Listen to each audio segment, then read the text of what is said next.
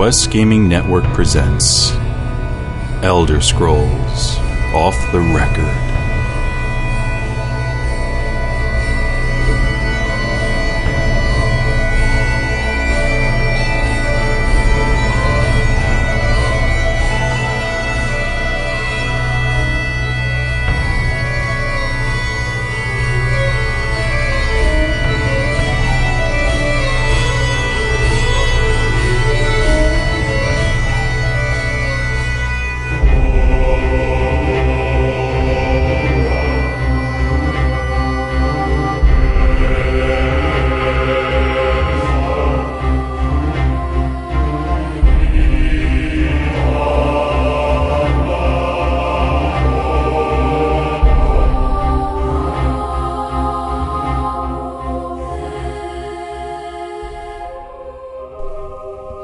Everybody. This is Joe the Widget Wilson with Evarwin.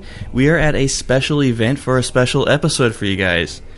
Where are we at, man? Indeed, we are, Joe. It's it's uh, it's actually it's great to be here, uh, sitting next to you for the for the first time while recording. Yeah, this is really weird because I'm actually sitting right next to Evarwin talking to him in person. I'm not sure what to do with myself.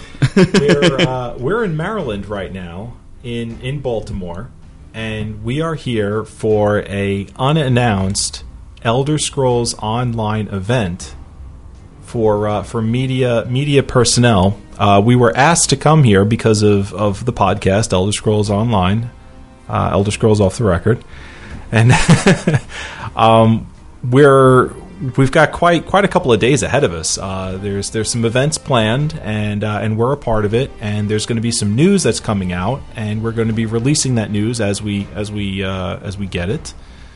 So that's As that's it- why we're here. As you guys can imagine, we're pretty excited about this thing. We got invited to go to ZeniMax. We've been uh, nerdgasming over this the last couple of days. Even more so now that we're here, we have a fancy badge. It huh. Uh huh. That's right.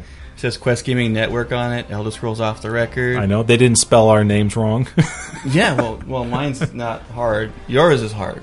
yeah, yeah. The uh, yeah. Is kind of a weird name, so yeah, they gave me the uh, the two A's, and I had to go back, and it's one A E V A R W I N, and they're like, "Oh, okay, we're sorry, sir." I'm like, "Yeah, okay, yeah, just don't do it again." Yeah, get your information right. yeah. God, Gosh, man. So this is a little pre-introduction here. Uh, we're gonna try to get a lot of interviews for you guys. Hopefully, we don't know yet. This is the day before the event. Uh, you'll probably be hearing this Monday or Tuesday night. So hopefully, we'll get a lot of interviews tomorrow. There's a lot of people here from a lot of different media sources. You just met someone recently. yeah. I met someone on the elevator coming down to your room, and uh, I think he was from from uh, Nexus, like the the mod managing site Nexus. So I didn't get a good look at his badge. Um, seemed like a nice guy and all, but uh, That's kind of like a, a hint right there, isn't it? Yeah, exactly. We're not sure exactly what to expect, and the this preliminary recording is is really just to kind of you know set up what you're going to hear um, for the rest of the show. On, uh, I think the rest of the show is going to be our interviews. Hopefully, we'll get them. We were we were told that we may we may be able to interview some some people. We're hoping to get Paul Sage on uh, as one of the people. That'd be that'd be phenomenal. Um, Yeah, we're gonna try to corner him, Yeah. mug him. Mug him, drag him uh, into some seedy part of of Baltimore. You're gonna answer our questions now. Got a whole book of questions here that, that I'm ready to I'm ready to fire away and, and ask these these poor unsuspecting game developers. Evarwin and I went to a uh, Irish pub slash restaurant across the street from the hotel. Grabbed some lunch and have a couple of um, Oktoberfest. oh my god, yeah. So we're I'm, I'm a little buzzed right now, which is okay because that's that's good. That's good. We went over all these questions that we're going to ask tomorrow, and hopefully we get at least I'd say at least a third of them answered. Yeah, Ideally. hopefully. Hopefully. Yeah. We got about a, a good list of about 20 questions. And I'm sure they're going to say, go to the next one, please, for a lot of these. Or f you, or what the hell are you thinking? Or no comment. oh, it's you guys again. Crap. Um. Yeah. So uh, with any luck, uh, we'll we'll get a, a bunch of those questions answered for you. Um, we have a dinner event scheduled. Basically, the way this is working is right now it's Wednesday. Yes. Okay, uh, Wednesday, October seventeenth, and uh, it's around five thirty. Um, we have a dinner event scheduled at seven, and it's a meet and greet. Basically, um, you know, have a little dinner with some of the with the developers and and shake some hands, kiss some babies, whatever. I don't think, I don't think there's going to be any babies. Yeah, we're, we're political candidates now. Tomorrow's the real event. Uh, tomorrow, starting around nine o'clock, we're going to get shuttled over to. Is it is it actually ZeniMax online? Yeah, we're Studios? going to ZeniMax Studios Okay, so we're going to get shuttled over there. because basically Bethesda, it's ZeniMax Studios is the parent company. So Yeah. Bethesda and ZeniMax Online are in the same office building area. Are they? Yeah, I didn't know I that. looked it up. Ah, that makes sense because when I came into the hotel, which it's some version of the Hilton, yeah, it's Homewood Suites. Homewood Suites. All right. So that's where we're at. When I came in here, they asked me, "Is this part of the Bethesda event?" And I almost corrected the girl at the desk, saying, "No, No, it's ZeniMax." It's ZeniMax." but then I said, "Wait a minute, Bethesda must be sponsoring this whole thing." So just to give you an idea of exactly, because they always say, you know, ZeniMax Online always says how closely they work with Bethesda on the MMO, but you never hear anything from Bethesda.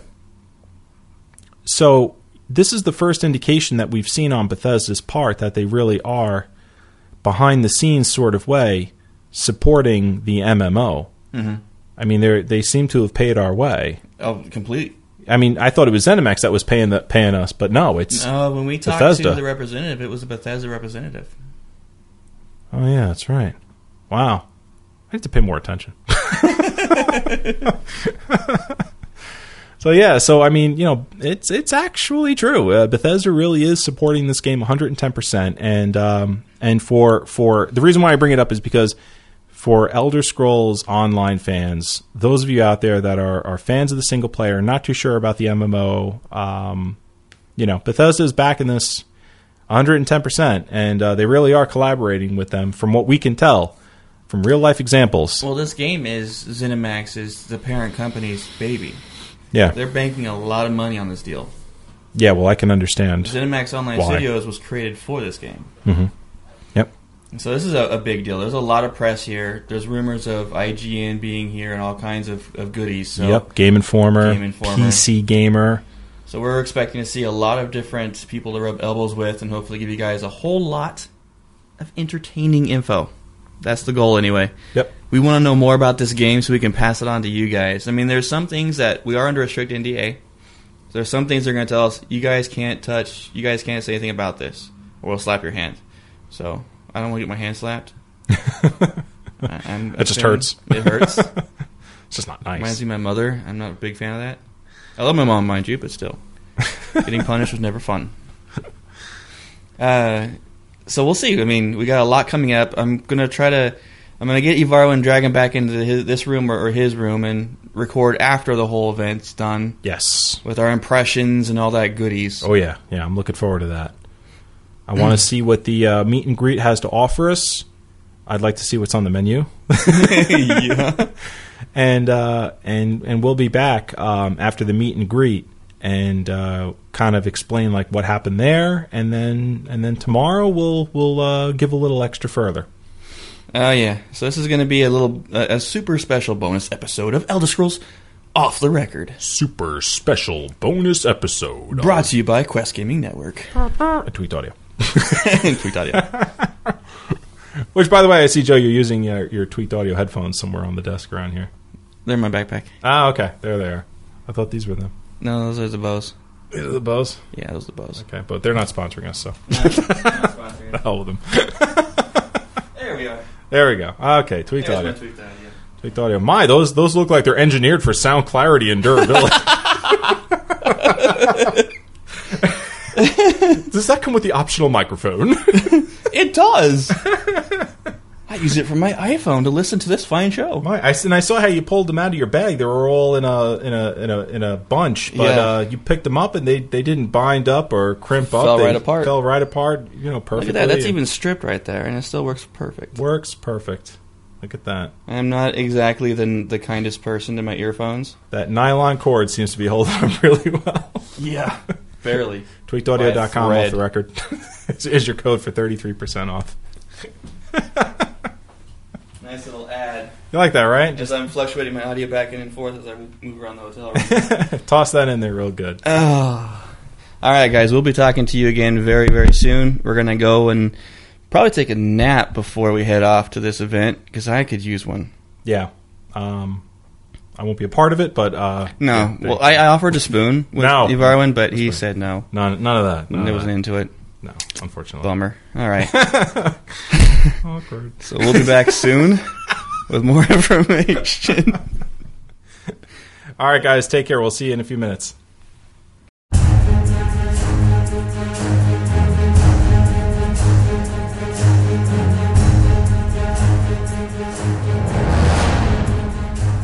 All right, we're back. It's 11:15 p.m. Eastern time, and we just got done with dinner with some of the Bethesda slash ZeniMax staff. And I gotta say, Oh my Awesome. god. Yeah. oh my god.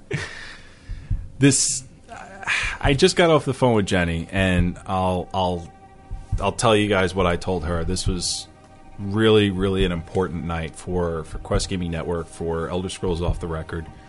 Um, for us as as fans of of Elder Scrolls Online, this was an important night. Uh, we had an absolute blast. The the community, the whole community team was there. They're great people, really down to earth, lots of fun, um, just amazing, amazing people.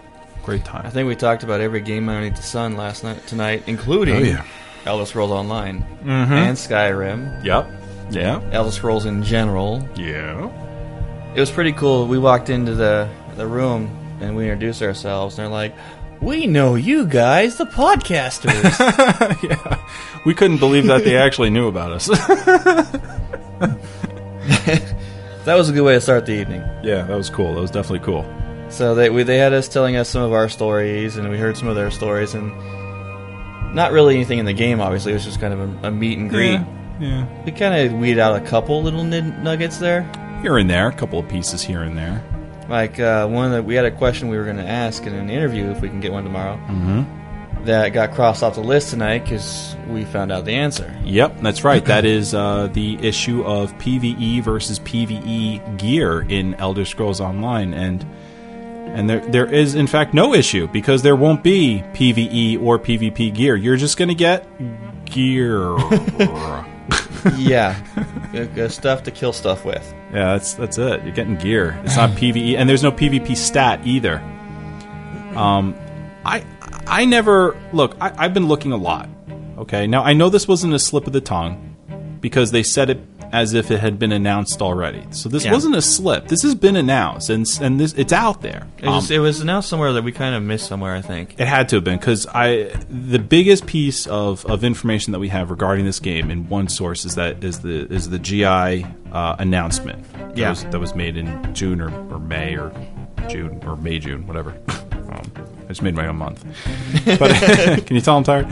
Um, so uh, nowhere in there does it say that that if it does, I missed it. Um, but I, from what I can recall, there's there's nothing in there that says that um, you're you're not going to have gear that's for PvP or PvE. It, it doesn't say that, but it's- it's got to say it somewhere. But in any event, um, that's neither here nor there. It was it was told by us today that um, they are not building this game with PvP or PvE ge- gear right now. You're just going to receive gear. In fact, we had a, a large discussion going around the table about the whole gear issue regarding the PvP PvE split. Yeah. and the general consensus around the table was, you know, don't have that split. Mm-hmm.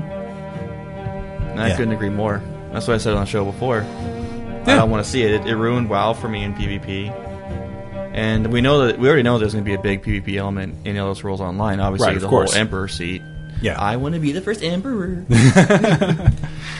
Yeah, I mean, um, you know, uh, end game end game PvP is going to be Cyrodiil going in there and, and, and doing your thing. Um, one thing that I don't think is, is really widely known is that Cyrodiil is is uh, the same or close to the same as it was in in uh, in, in Oblivion.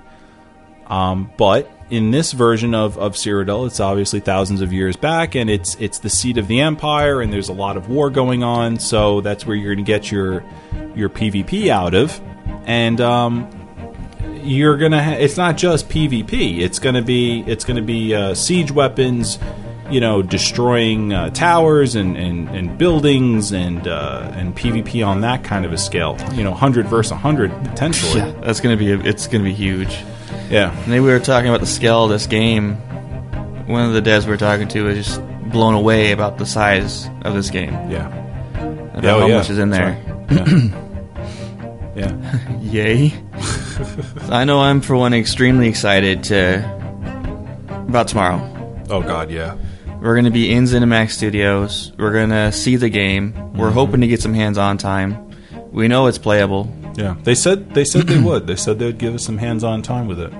We get to have hands-on hands-on time. They're gonna have to tear that keyboard out of my cold dead hand. Dave and Lou, be jealous. They'd be like, "Okay, Varwin, it's enough. You could step away." Like, no, you- no, no.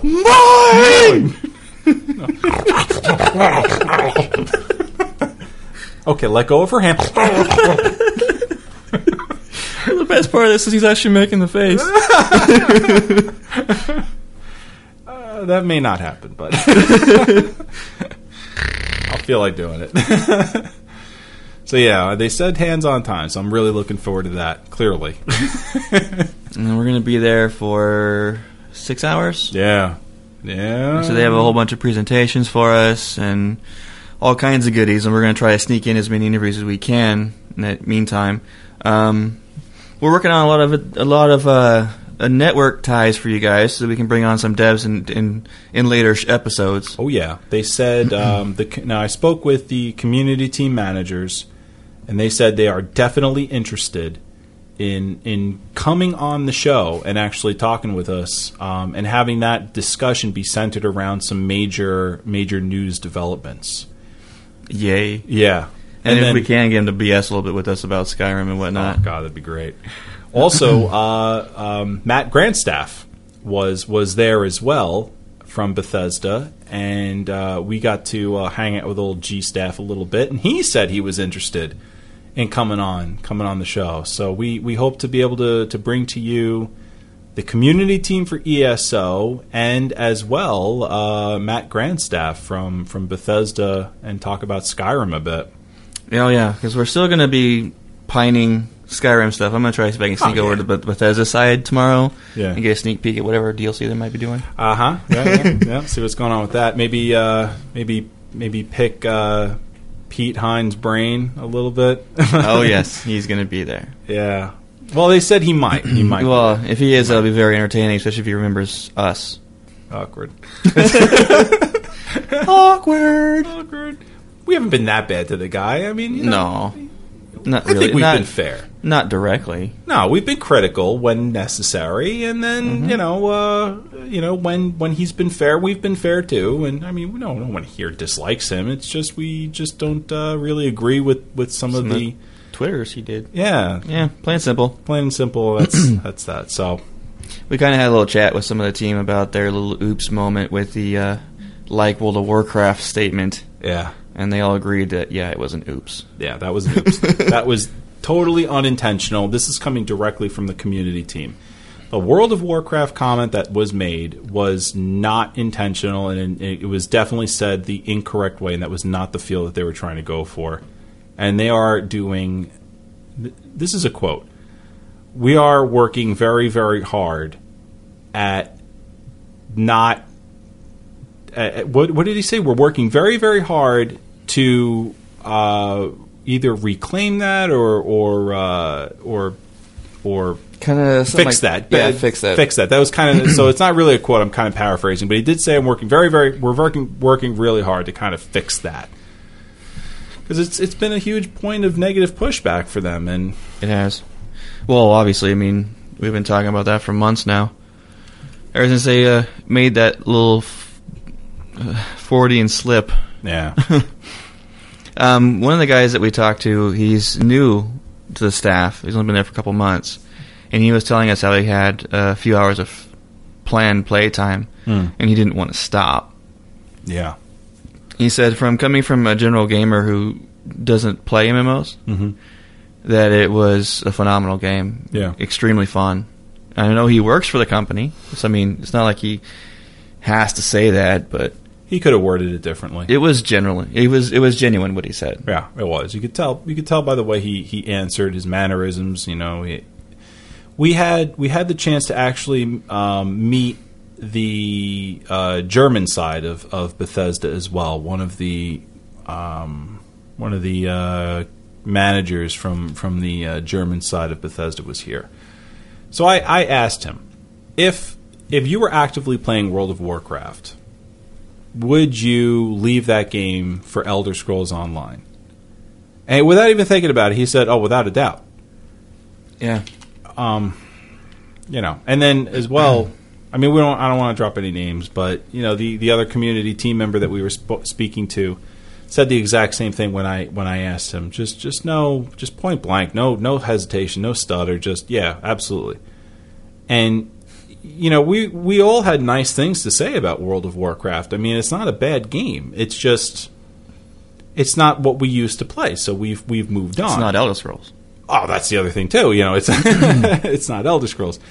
Um, so I mean, you know, it's it's it's not that it's it's a bad game. It's just it's different than than what we played, and we just we prefer something else. So that's, that's Did we want to get into that one conversation we had with that gentleman who let slip a few little oops in the lore? Uh, who was who was that? I forgot his name. Skinny glasses. We were Right. talking to him by the wall, uh, or by the bar, and he said he was talking about how we were talking about lore, Mm-hmm.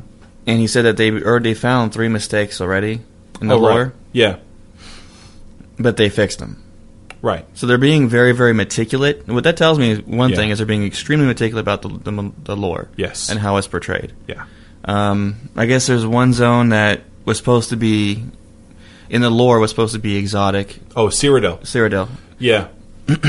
but was actually portrayed in, uh, I believe, different. Morrowind. Yeah, it was it, more Or of a Oblivion. temperate. Basically, the he he wanted to point out that the ESO team is is doing a tremendous amount of research to make sure that this game stays true to all of the lore. The lore that was written for Arena and all the way up. So 20 years worth of lore. These guys are digging and digging hard. Um, unfortunately, there were three minor, ultra, ultra minor mistakes that they did uncover. And one of them, a lot of the, the these three are, are so minor, like no no one would really like pick up Yeah. on this. That was kind of like his point. Well, the other two I didn't know what the hell he was talking about. I was like, okay, Right. whatever. I mean- Is it was fixed. Okay, great. the one the one example that we're bringing up now is is this idea that a long time ago it was written before Oblivion came out. It was written somewhere in the lore that Cyrodiil was a jungle, Mhm. and when they made uh, Oblivion, you could see that you know it's it's Western European looking. It's it's a very temperate climate, medievalish, right, and therefore not a jungle at all.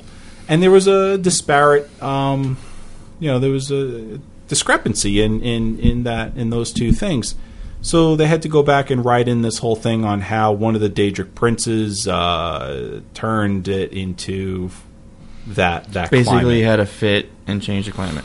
Right, and that's that's basically it. So that got fixed, but that wasn't the ESO team. That was just one of one of these three mistakes that they found. So Bethesda originally made the mistake. Yeah. and they corrected it. yeah, and that it was just it was just so. So they're they're going back and they're doing a, a lot of research to make sure that all of this fits with the lore that's already written. So I that's a great thing to hear that they're doing so much research. There's a lot of time and attention to detail, yes. And um, that that makes that makes me excited, very excited. Uh, trust us when we said that we tried to mine some information out of them in some of the conversations we were going into, Mm-hmm. like class systems, things like that, Yeah, and the uh, the the break of the Holy Trinity. yeah. I can tell that the gentleman that was from from Zenimax was sitting there just like biting his tongue so hard. I thought his blood was gonna come out of his mouth. yeah, I asked. Uh, I asked. I asked some of these guys specifically. Uh, one, I asked one PvP question. I heard siege engines are in Cyrodiil, and that you can attack buildings. Does that mean that buildings are hundred percent destructible? the guy looked at me and smiled, and he said, I think you'll be happy with what you see tomorrow. Damn you! Damn it! so I, I smiled and I said, okay, all right. So I, I get to see this. Yeah, it's a big rumor. May, it's a rumor. You know, maybe you will will get hundred percent destructible uh, buildings in Cyrodiil. I have a feeling this is going to be a long special episode Yeah, of just me and you talking. yeah, yeah. It's getting that way, isn't it? well, just the starting point, we got 30 minutes record time. Already. Just between the two starts, yeah. And then not to mention the fact that we have the event tomorrow. Uh huh. Hopefully, the interviews we're going to get. Yeah. And then the conversation we're going to have after. Afterward. Yeah. So buckle down. This could be a three-hour show. Get ready. oh yeah. Evarwin and Joe, three hour. Well, it was not surprising. I mean, we've done that before on Elder Scrolls. Oh so- yeah. Yeah. Yeah. Quite loquacious. All right, so we're gonna get back to you guys tomorrow, which will seem like only a second to you guys, and uh, talk more about everything that we're allowed to talk to you about. Exactly. I wish Um, we could hit the back the back button on the on the recorder and hear our future selves talk about what happened tomorrow. Yeah. By the way, we got jackets. yeah, we did. Oh my god, we got free swag. It's awesome. We got a. I'm wearing it right now. I got an, an ESO sp- uh, little sports jacket.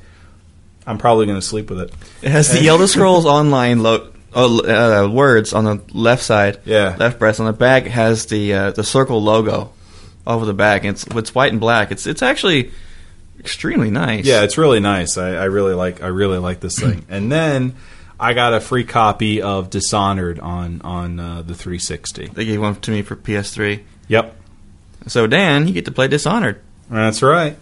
So I'm I'm totally excited about about uh, which everything. means I'm pulling Evarwin over to uh, Adrenaline Gaming Adrenaline point. Probably the next couple of weeks. that's right. Talk some Dishonored with I'm me. a little dishonored there. Uh, yeah, so uh, very very happy with what happened tonight, and um, it was great to meet all the guys that were there from the, all the different fan websites. It's hell of a hell of a night. Yeah, it sure was. I was actually surprised they invited guilds. Yeah, that was that was surprising. There was uh was there one or two? Two? They invited, yeah. Okay. Huh. Two. So we'll see how that plays out tomorrow. We got we even talked to uh, a representative from MMORPG.com in the elevator Well, briefly. that was that was awesome. Um he seemed like a really nice guy. I got his I have it buried over there somewhere. card around here somewhere. So anyway, well, once this episode releases, I'm sure we might Twitter some pictures Oh yeah. of our event and all that good stuff. So Garrett Fuller. Industry Relations Manager for MMORPG.com. Garrett Fuller. Nice guy. If you've read his articles, and you probably have, he's he's a he's a real good dude. all right, we'll talk to you guys in just a second. In mm-hmm. reality, it's like ten hours for us. Yeah, time for sleep. Sleepy time. Sleepy time.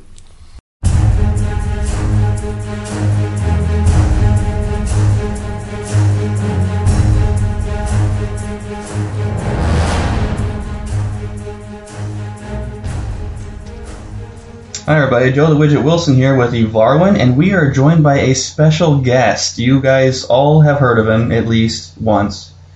Yeah, Mr. Paul Sage, the creative director on the Elder Scrolls Online project, the show, the game that we talk about religiously on the show and hype up. And um, we have a lot to say about that. But first, we're to have a little chat with Mr. Paul Sage here. Absolutely. Hey guys, how are you? This is Evarwin, and uh, I'd like to. It's my pleasure to introduce uh, Mr. Paul Sage, the creative director of Elder Scrolls Online. It's it's amazing to be next to you right now, answer, asking these questions and being with you and having a discussion. It's Ladies it's and gentlemen, Evarwin is nervous and nerdgasming at the same time, so that's what you hear in his voice. Yeah, indeed. All right, guys. Well, thanks for having me. yeah, thanks for being Appreciate here. it. So uh, we had the preview today, Uh-huh. And um, it was absolutely amazing. Oh my gosh. we we played your game for approximately four hours. It hours, was about three. and um, But it felt like one. it felt like yeah, it went by so fast because we had a ton of fun. Um, I know I had a private conversation with you off to the side, saying like some of the systems in this game are just far and away some of the best systems that, that I've seen in an MMO to date. Ultra modern, really fantastic. Um, what can you say was was some of your your inspiration for drawing in some of the some of the systems that you have um, in the game that you you introduced us that are that the other MMOs are not doing? Uh, you know, I, I think uh, you know. Again, a lot of credit goes out to an extremely talented team. You know, first you have to say that they're, they're amazing, uh, but but you know, I think a lot of our inspiration comes from uh, what we said was you know the pairing of um, both our MMO instincts and then our Elder Scrolls instincts, and, and kind of the things we talk about really concentrating on are, are that world immersion, uh, the strategic and reactive combat uh, that, that you know we showed off today. Yeah, Um, yeah.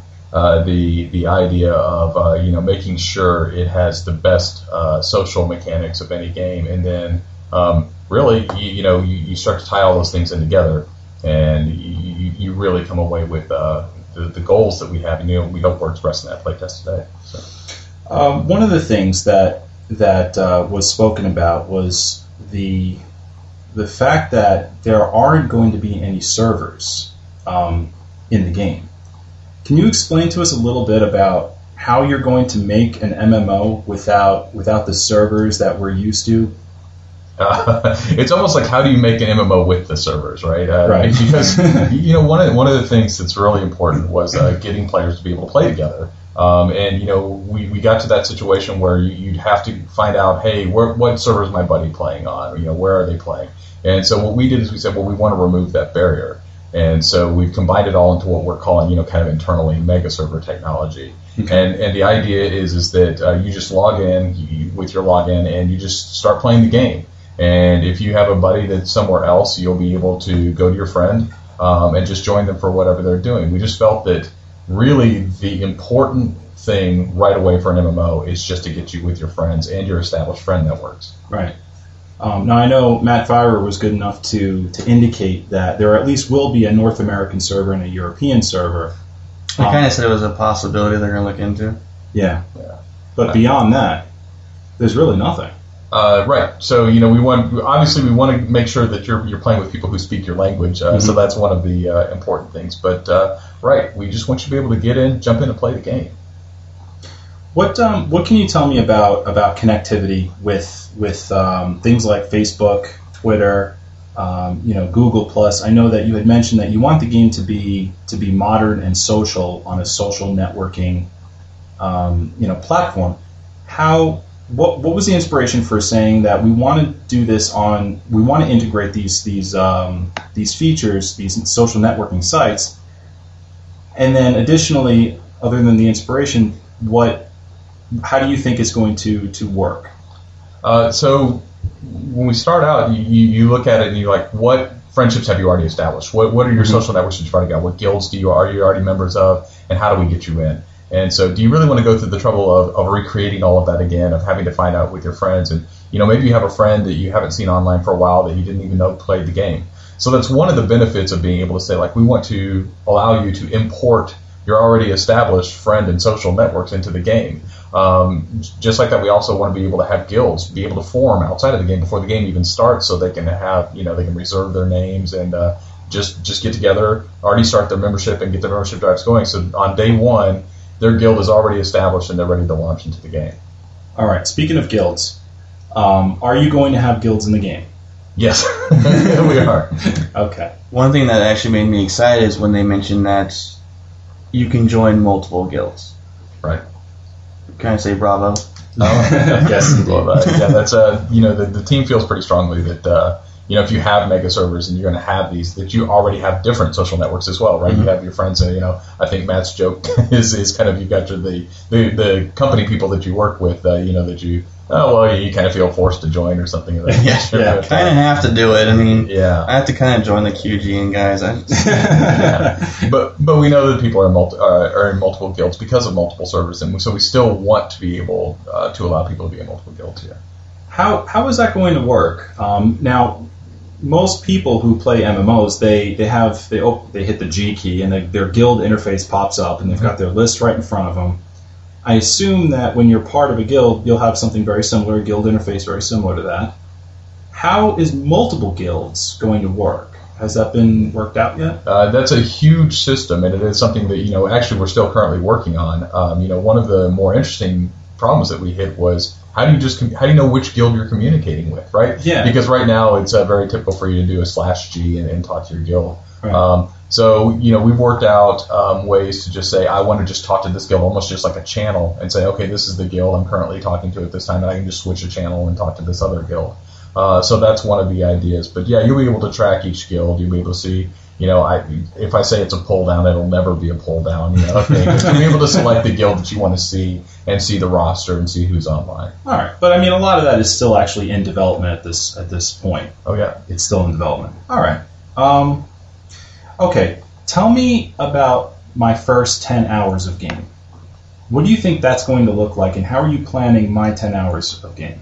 Well, I think uniquely today, you're almost able to tell me about your first 10 hours of game. Indeed. Um, so the the great thing uh, for me when I start out is that uh, you know I know there's this main story that I started out with, and you heard a little bit about that today. Um, and I don't want to go into it too much, but then it opens up into where we open up into kind of um, I, I'd say almost a pocket, and then we increase the size of the pocket, and then fully you know we're, we're saying okay you're ready to go out into the to the world, and Right. so you have this this uh, big thing. So I think the first ten hours is, is really about getting comfortable with the controls.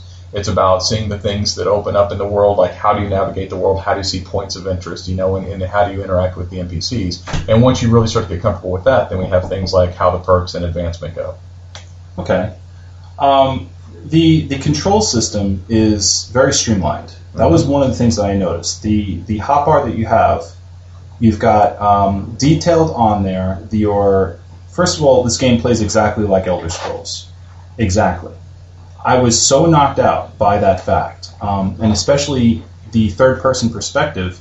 I had noticed almost right away when we did the preview that it you centered the the uh, the camera just a little further. Well, you can zoom in and out, so it doesn't matter how far back you are. But it's it's actually almost like a third person over the shoulder perspective, like a third person shooter, Mm-hmm. which really details what's in front of you and not necessarily the character itself. Right. So it's almost like you're playing a first person game. Um, the controls are very streamlined. The UI looks looks phenomenal. So uh, that that was you know it's it's amazing to see something like that. Where did you draw your inspiration from from that for that system? when I took over as um, creative director, um, you know, I, I looked at the things that were really important to me about an Elder Scrolls game, and uh, it was interesting because one of the core guiding principles is I want you looking in the world. Right. Uh, you know, we, we have a fantastic art team. Uh, I I think that the, the way the world builders build the world is really amazing. And so, how do we get you drawn in? And that isn't with interface, right? That's Right. That's with uh, removing the interface elements and really allowing you to play. And when we did that, um, you know, we made a decision to say, okay, well, it's the mouse look is always on, which you know you got today, and then you have a reticle in your screen. And the thing is, is if you're centered directly, you're almost hiding what's in front of you instead of being able to see the world. So we pulled you off a little bit to the side, so you really look straight into the world and you get to see, you know, what's most important to you at the time. I gotta say, I was uh, kind of blown away with the graphics of the game. Uh, I was not expecting that. Yeah, I, I, I think you know kudos again to our art team and to our tech team because when you look at it, you look at the fact that they can get 200 uh, characters on screen at once, and you almost forget that fact because the game is so beautiful. Oh yeah. Um, well, yeah, without a doubt, it's it's absolutely a gorgeous looking game. Um, one one other thing I wanted to ask was, what's uh, what's the primary way that in this game that you think that a, a player is going to learn their skills? How does that happen in Elder Scrolls? Uh, so the the interesting thing is, uh, you know, we're still going through refinements to every system in the game, and, and Right. you know, even including progression.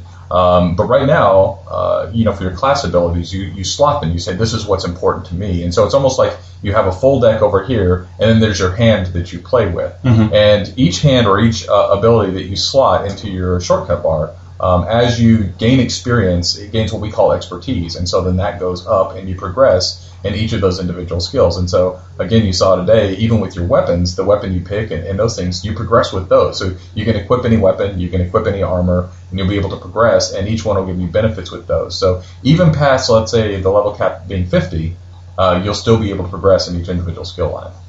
Um, we know that there's a fighter, a mage, and a rogue type. We know that. Um, but additionally, what came out is that there are now classes in the game. Can you tell us what those classes are?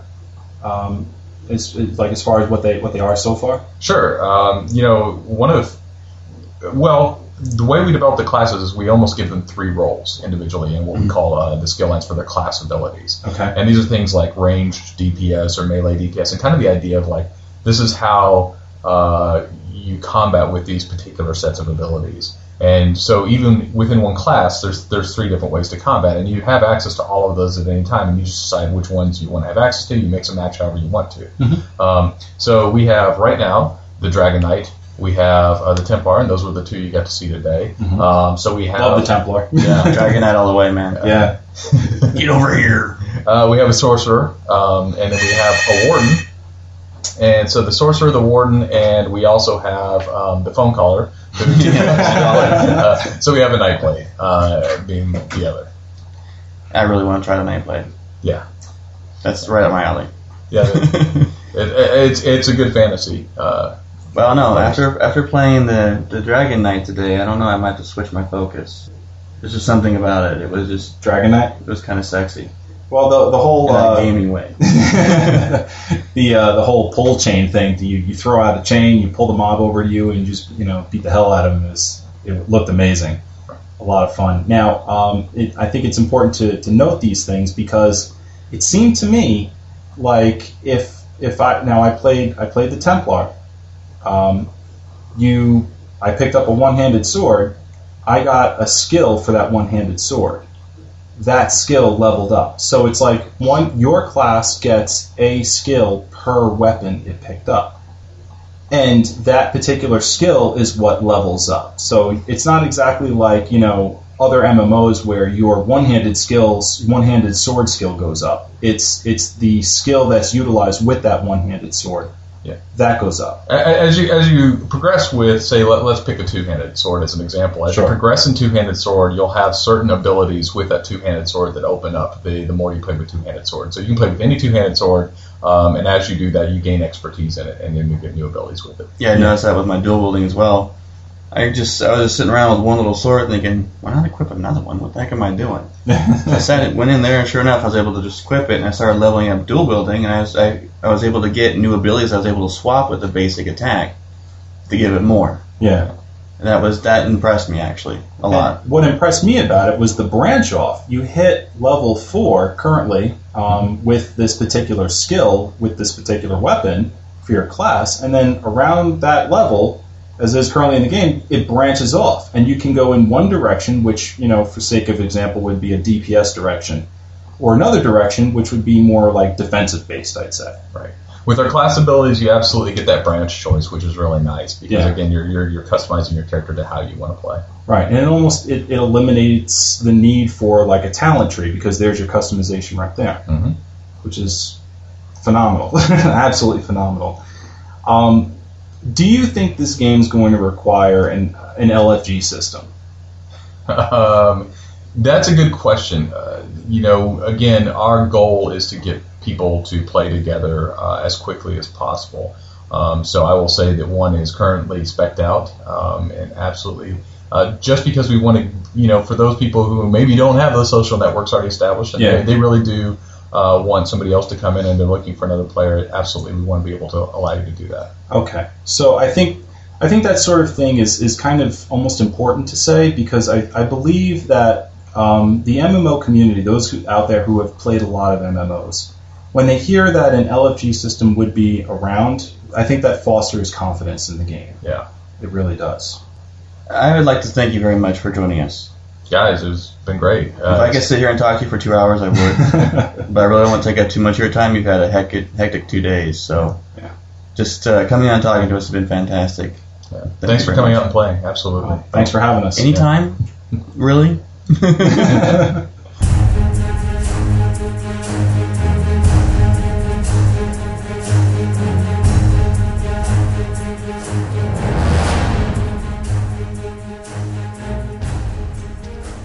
All right, so uh, we're sitting here with uh, Matt Firor, the, the game the game director um, for uh, Elder Scrolls Online. Uh, phenomenal for you to be here as well. Thank you for joining us. My pleasure. Um, so we had we had a couple of questions uh, that we wanted to, to ask you as well, and um, well, let's just let's just start off. Start with the easy ones. Yes, Go um, easy first and just build up to the hard ones. the Elder Scrolls Online. One of the best features of of this MMO that I've seen so far is AI for all of the different monsters that you have in the game. Please explain how monster AI is going to react to me. So the way that we went into uh, designing the game was that we wanted to make sure monsters weren't a speed bump. That was kind of the, which is the term people use for, all right, there's eight monsters between me and where I want to go. I know I'm going to kill one every 8.2 seconds. There, you know. How much like- how much respect can you have for something when you call it trash? yeah. So, uh, uh, so what we wanted to do is, uh, w- as we started to go into class design, and, and as you know, so, and our class concept is kind of amorphous anyway, since you can use any weapon or any uh, armor. But you know, basically, a class is what special abilities do you have. And so we, we designed all these special abilities, and we basically got a pool of abilities before we started to section them up into which which classes you're going to use which ones. And then it was pretty obvious that hey, if we have this pool of abilities, why can't monsters use the same abilities that players use? right. and so that's where the concept came from. So what happens is you'll you'll have you'll run across a monster, and of course, monster is a generic term. It can be a humanoid or or, or, or anything, and uh, you can say this monster is a fire mage. And it doesn't matter if it looks like a you know a, a little demon, or if it looks like a, a human, or if it looks like anything. It, it's a fire mage, Right. And so it'll act like a fire mage, and uh, so other NPCs, if they're in the, the area and they're allied with it, it will start to work with them. Like if one of them is a tank type class uh, monster, the tank will run up to you and engage you, and the fire mage will run away from you and start pelting you from range. So um, they're Right. they're a little intelligent that way, and then of course it gets to abilities where the fire, the tanky guy can throw down some oil, which makes it sticky, so you, so you can't move so well. Right. And then the fire mage can set it on fire and uh, burn you. So that's just one example of the way they can work together. I think um, I think a great example that, that may not have been out in the community yet is uh, the the Dwemer construct example we saw Yep. today on the video. Yeah. I mean, what a phenomenal example! You know, you had one player approach two Dwemer spiders. They both engaged him in the same manner, but when the player in, managed to to DPS one down, the other one that he wasn't really working on walked backward and began using a charge AoE spell. The other one recognized it was a charge AoE spell, turned around, sat inside the bounds of his AoE, charged himself up, came out, now has more armor, more damage, and started attacking in that way. Those Dwemer were very clever. Very clever indeed. no, but but that's true. And then those spiders, of course, you remember from Skyrim, the spiders, the Dwemer spiders, are really the the kind of low level. I'm not too scared of this guy, but I have to stop him before he runs back and gets one of his stronger buddies.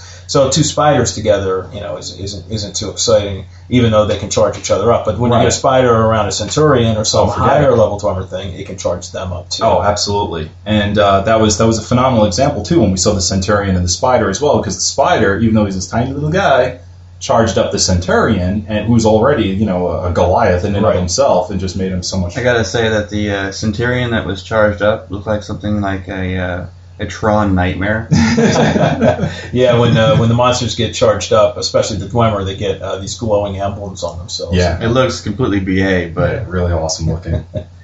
um, okay, so PvP. PvP is a big thing in this game. Yep.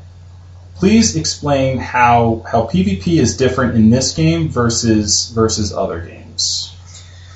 Uh, well, first of all, we're uh, three-sided um, alliance-based PvP, Which is so- rare in and of itself. Which is rare in and of itself, and uh, I know from experience working on other games that were also three-sided that Mhm. three-sided is better than one versus one because one versus one, if there's a one percent imbalance and it's you know 49-51, the 49 side always loses. Oh, yeah, so so uh, that is that's a dynamic that's really hard to balance, and it's much easier. You can do it in a um, you know instance where it's kind of a sport battleground where you make sure that every side has the same number of, of players and, and you let and players line up in a queue for it.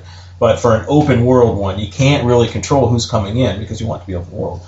So the way you do that is three sided is much better because one it's so hard for one side to dominate because they're always fighting against the other two. And even if the other two aren't really helping each other in the sense of allying together, just the fact that there are two enemy armies out there somewhere means that the guy who's dominating has to be aware of that, and he Oh, really yeah. can't fight two thirds of the people. Yeah, a lot of times you can gain an advantage by holding back. Anyone who's played, you know, an RTS like Civilization knows that. Yep.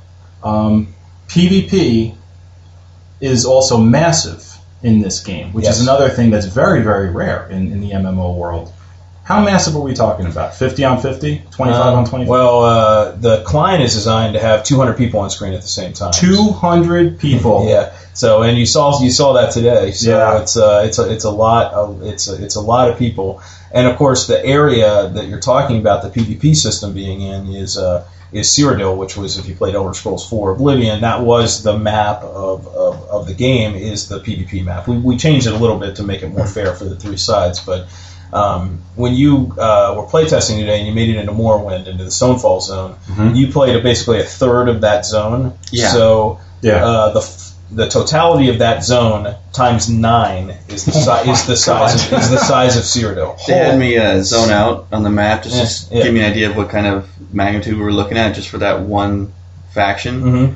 It's amazing, people. It's it's much bigger than you think. Trust me. So this means that you can have a massive army in there, but but it's set up so that it's territorial acquisition. So there's keeps and there's resources that you have to take over. Mm-hmm. But the map's so big that if you put all your army in one place, the uh, one of the other two armies is going to come to one of your undefended, uh, you know, keeps or resources and take it. So you want to spread your resources out to hold all the territory that you have. Right. That's the other thing I wanted to bring up too is that that Cyrodiil is is divided in a way where you have to hold certain territories within Cyrodiil, and it's so it's very strategic. It's not an, an all out you know bloodfest. Correct. Although it is, but you have to be smart about it. Yep. Yeah, you're fighting over things. You're fighting over Right. your siege weapon. You're sieging a, a fortress. You're uh, fighting over a mine or a, or a farm or a little tower, which is kind of like a mini fortress. Because we want to give large guilds, you know, uh, the chance to do the huge, you know, giant uh, um, siege, you know, siege experience, defending and attacking. But we want smaller guilds and pickup groups and things just to run Yeah. around and be able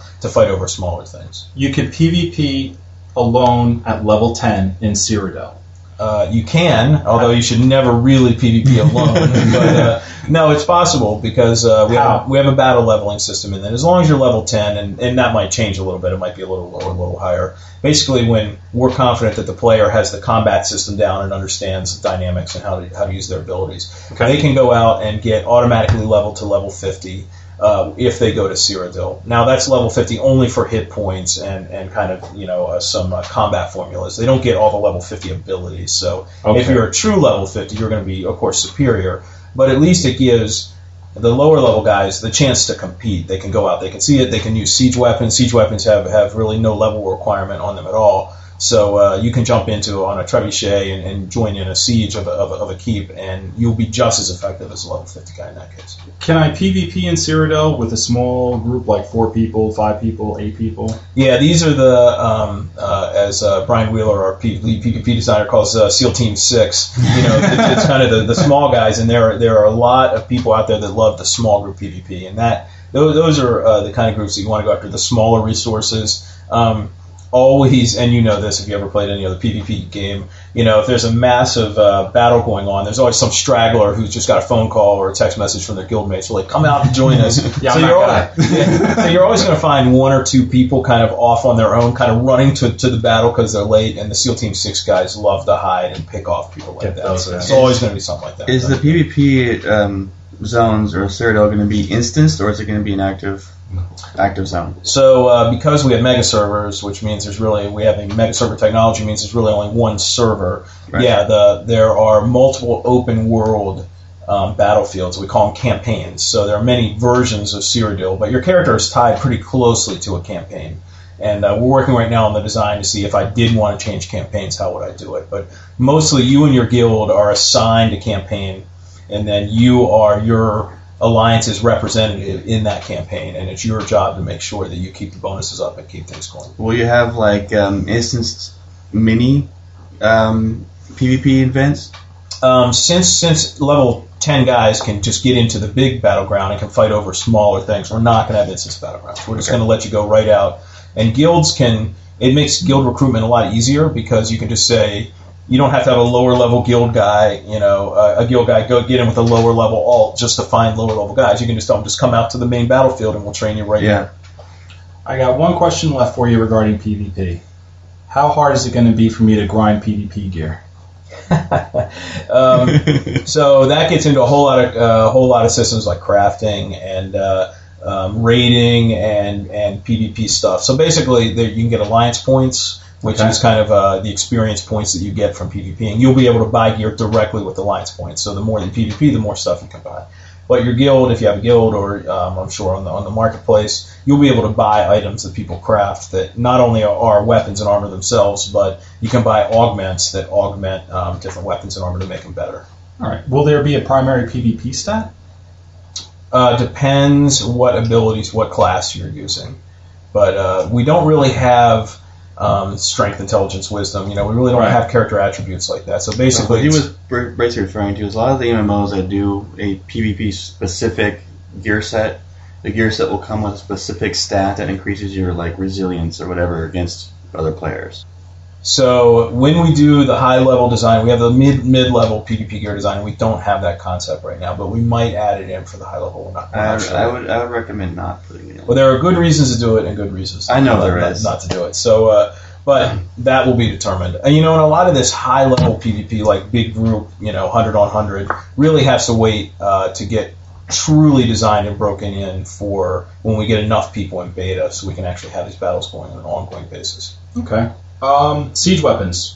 Does that mean so? Siege weapons exist. Does that mean that there's buildings that are destructible in the game? Exactly. Oh, Uh, boy. there are, uh, and you saw a video of that today in our last PvP test uh, that we did. But yeah, trebuchets can take down keep walls. You just don't go through doors. You can take walls down. Um, uh, there are siege weapons that are really effective against other players, and then there are siege weapons again that are designed to take down walls. Cool. Great. Uh, you got. I mean, Joey, I, you got any other questions that, that you need to Well, I know there, there's one question that our fans have been begging us to ask, and I'm pretty sure you can't answer it, but I got to ask it anyway. And that's is, have you guys decided on a pay or free to play model? We're going to talk about that soon, but not now. Ah, exactly very nice. Soon, but not now. Oh, where uh, where does your art department draw its inspiration for its gear from? Um, well, we're an Elder Scrolls game, so Mhm. uh, uh, um, and it's not just Skyrim; it's all the other Elder Scrolls games. So um, our art director Jared Carr kind of went through all of the other games and made sure that Morrowind, the province Morrowind, looked like Morrowind in the game Morrowind. Of Yeah. course, that was ten years ago, so technology has changed a little bit, but it is definitely a modern version of that, as you saw today. Oh yeah. We want to make Skyrim look like Skyrim. We want to make you know uh, High Rock look like what High Rock should look like because no one's been there since 1997 or so. But and, and, and, and that goes to armor too. I mean, that's you know the armor sets. Uh, you know, you saw it. You were you got gear today and you put it on, and It was- Argonian stuff looked kind of Argonian-y, Yeah. if that's a word. And uh, It is now. It is now. And Fred will make it a hashtag sensation. so we wanted to make everything even eh, all the um, shields you pick up, all the armor that you wear. We wanted to make sure it looked like it belonged in the world, and that's kind of the the art mantra for that. Great. Awesome. I want to thank you very, very much My for pleasure. taking the time to answer a few questions with us. It's a pleasure meeting you. Yep. Thanks, guys. Thanks, man.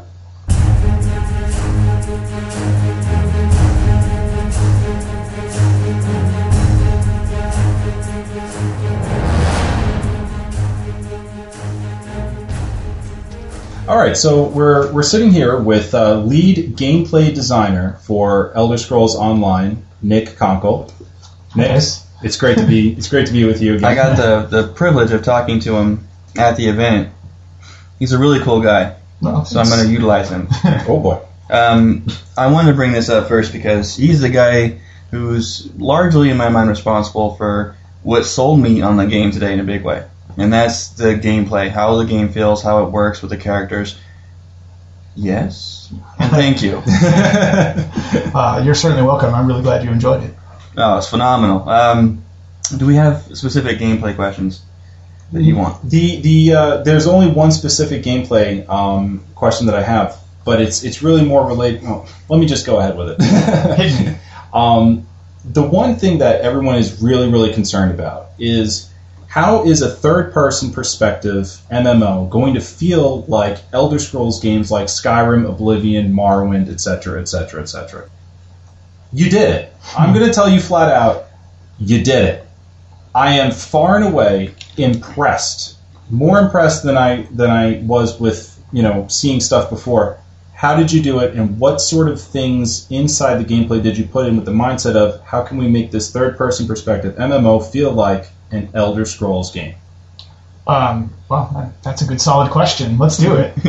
um, so I think it, it, it all started from basically we knew we wanted the game to feel like Skyrim. And generally speaking, when you say make it feel like Skyrim, you mean two things. One, I'm attacking with my mouse. And it's funny, we- we've known this for for so long, and, and you know, we sort of came out with E3 with not leading with that message. And it became so clear that that was what people wanted to hear. And so we now know that's what we want to say. That's how I play. I have a reticle, I aim, I click my attack, I click to attack with my mouse. Absolutely the biggest thing. And then the second thing that people mean when they say, you know, Skyrim is really a visceral feel to the combat. Um, you know, it, tactically it can mean a number of different things, but like when I swing my sword, it should just feel right. I want, I want a really solid impact hit. You know, I want I want to feel like my pressing my button is a guy swinging my sword. Um, and that really isn't local to, to first person or third person. Uh, it, it's it's kind of uh, an experience of, of play of being immersed in the world. And so when we went for the sort of core um, over the shoulder reticle aiming system that we did, I knew it would work really well. Um, but you know that said, we were like, well, let's let's let's put the first person in there as well, and uh, and sure enough, it works it works quite well. Uh, as as even though it's not our overall core experience and what we've balanced for, uh, that sort of provided that first person experience that uh, Skyrim players are sort of, uh, you know, at least a subset of them are really excited for.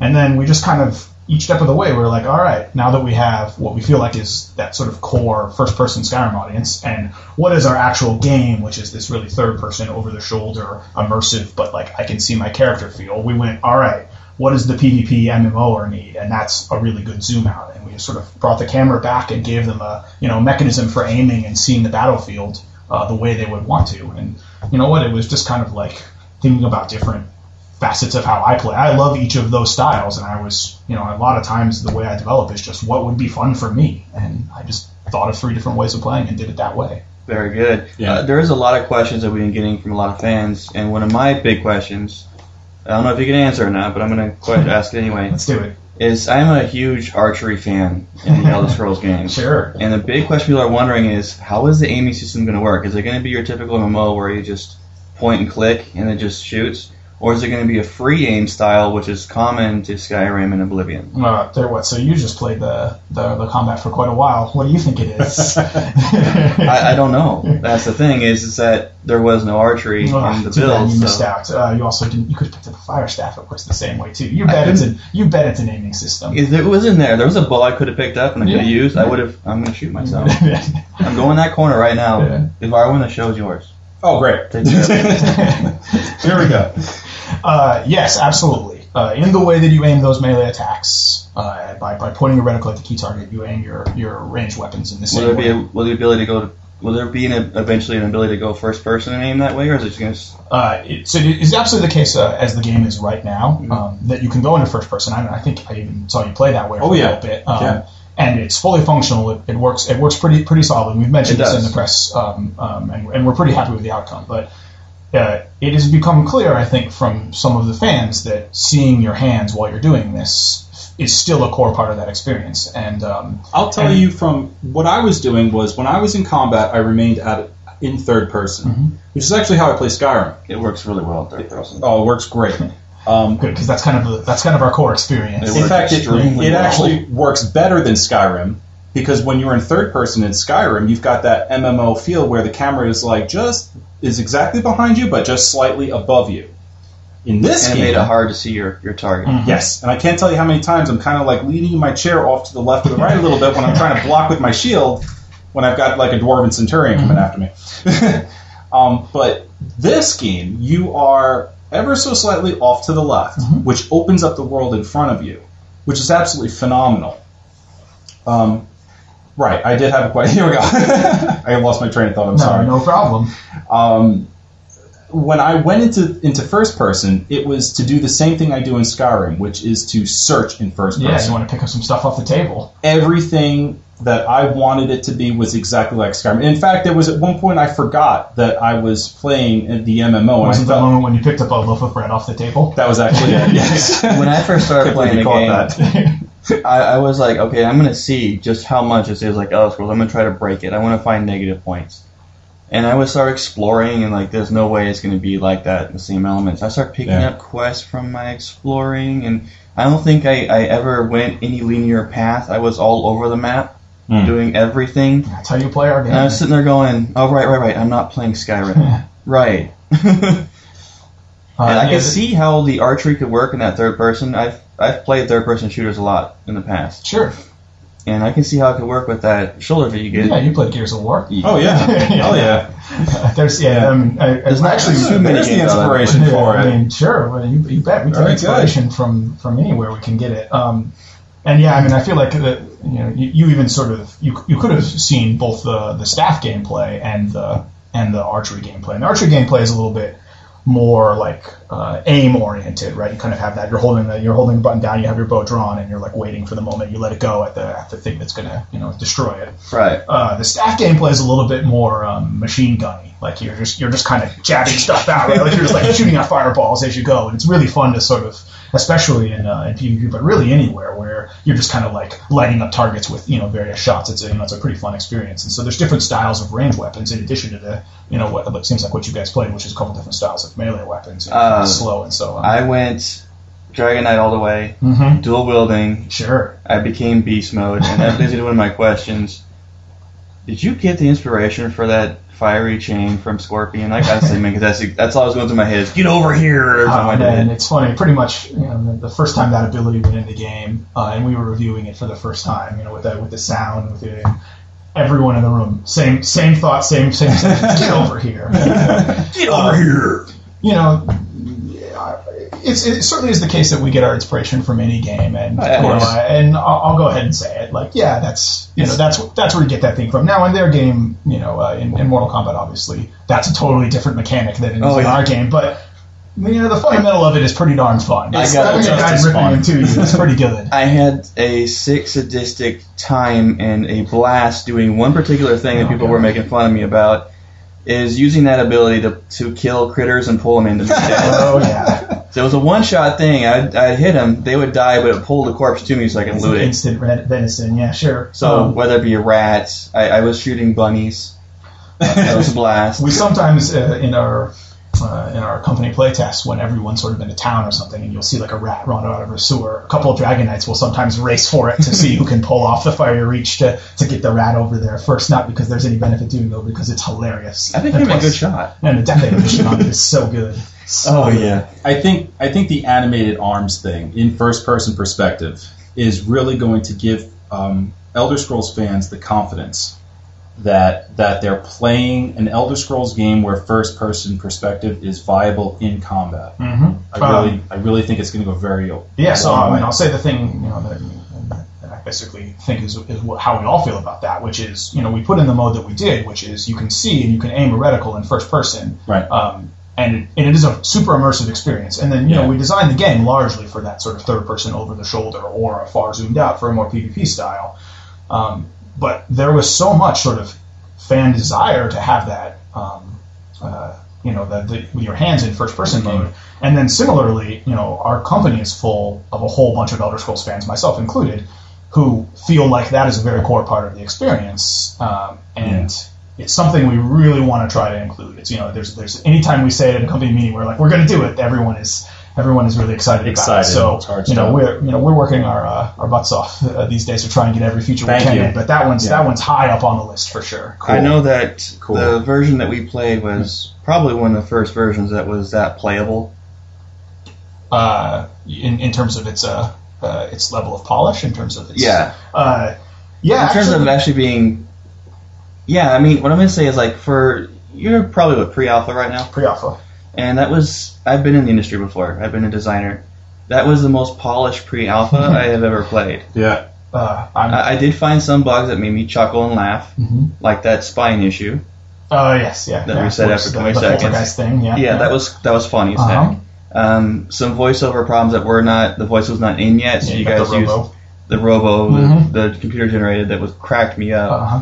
And the thing is, I kept on trying to find flaws in the mechanics of the game, how I played, and I really couldn't think of any. That's a good thing. It's, our, it's, it's our job to be critical on these kind of things. I mean, we're big Elder Scrolls fans, Right. hmm and we want to see this game be exactly Elder Scrolls, but on an MMO level. And I got that feeling. I know Evarwin got that Oh, yeah. feeling. Yeah. Um, I don't know. I don't really have any other questions at the moment based on that, though. I mean, I, I did very much enjoy the fact that I was when I just found another weapon one-handed. I dual wielded, and I got to play it that way. I leveled up my dual wielding and got to put abilities based on that dual wielding in that slot for the first attack. That surprised the hell out of me. I was sitting there when I first got the first ability for my dual wielding, right clicking on the hotbar trying to figure out where the hell it went, hmm and it clicked uh, left mouse button. Sure. yeah. Um, yeah, I think the fact that uh, the the progression systems for for the weapons and then for the armor, um, which you know obviously you guys didn't get a chance to play in this build, but uh, you know you will soon get the chance to see, are so open, are, are so oriented on hey, just pick up the dang weapon and start using it. Yeah, exactly. See what happens, and it, it pretty much all works. It's all fun. It's all you know. Each weapon we went out of our way to make sure they're all interesting, and the same thing with each armor set. We make sure they each have their own sort of pros that make you want to do it. Um, but uh, the fact that then you progress with it, get good with it, build a character out of that, um, it created such an open system, which just feels right for the franchise. Um, and you know, there's certain reasons why we went for this. You know, sort of at least as a starting point, the class-based system, because it's still ultimately a social game, and we want people to feel like they are generally filling out roles. But pretty soon after you started gathering weapons and armor, you can start undoing that role you initially initially picked and Oh, go with something yes. totally different. Oh, if yeah. that's what you want to do. Like on the fly. Uh, I went into the skill trees and saw all the different weapons. Like I can equip all of these. Oh my gosh! yeah. it seems like you you took the class and you said this class for this weapon will have this skill. hmm That's basically what it looks like, and it's it's so fluid. It, I mean, it's it's uh, and I haven't seen it in the genre in the MMO genre yet.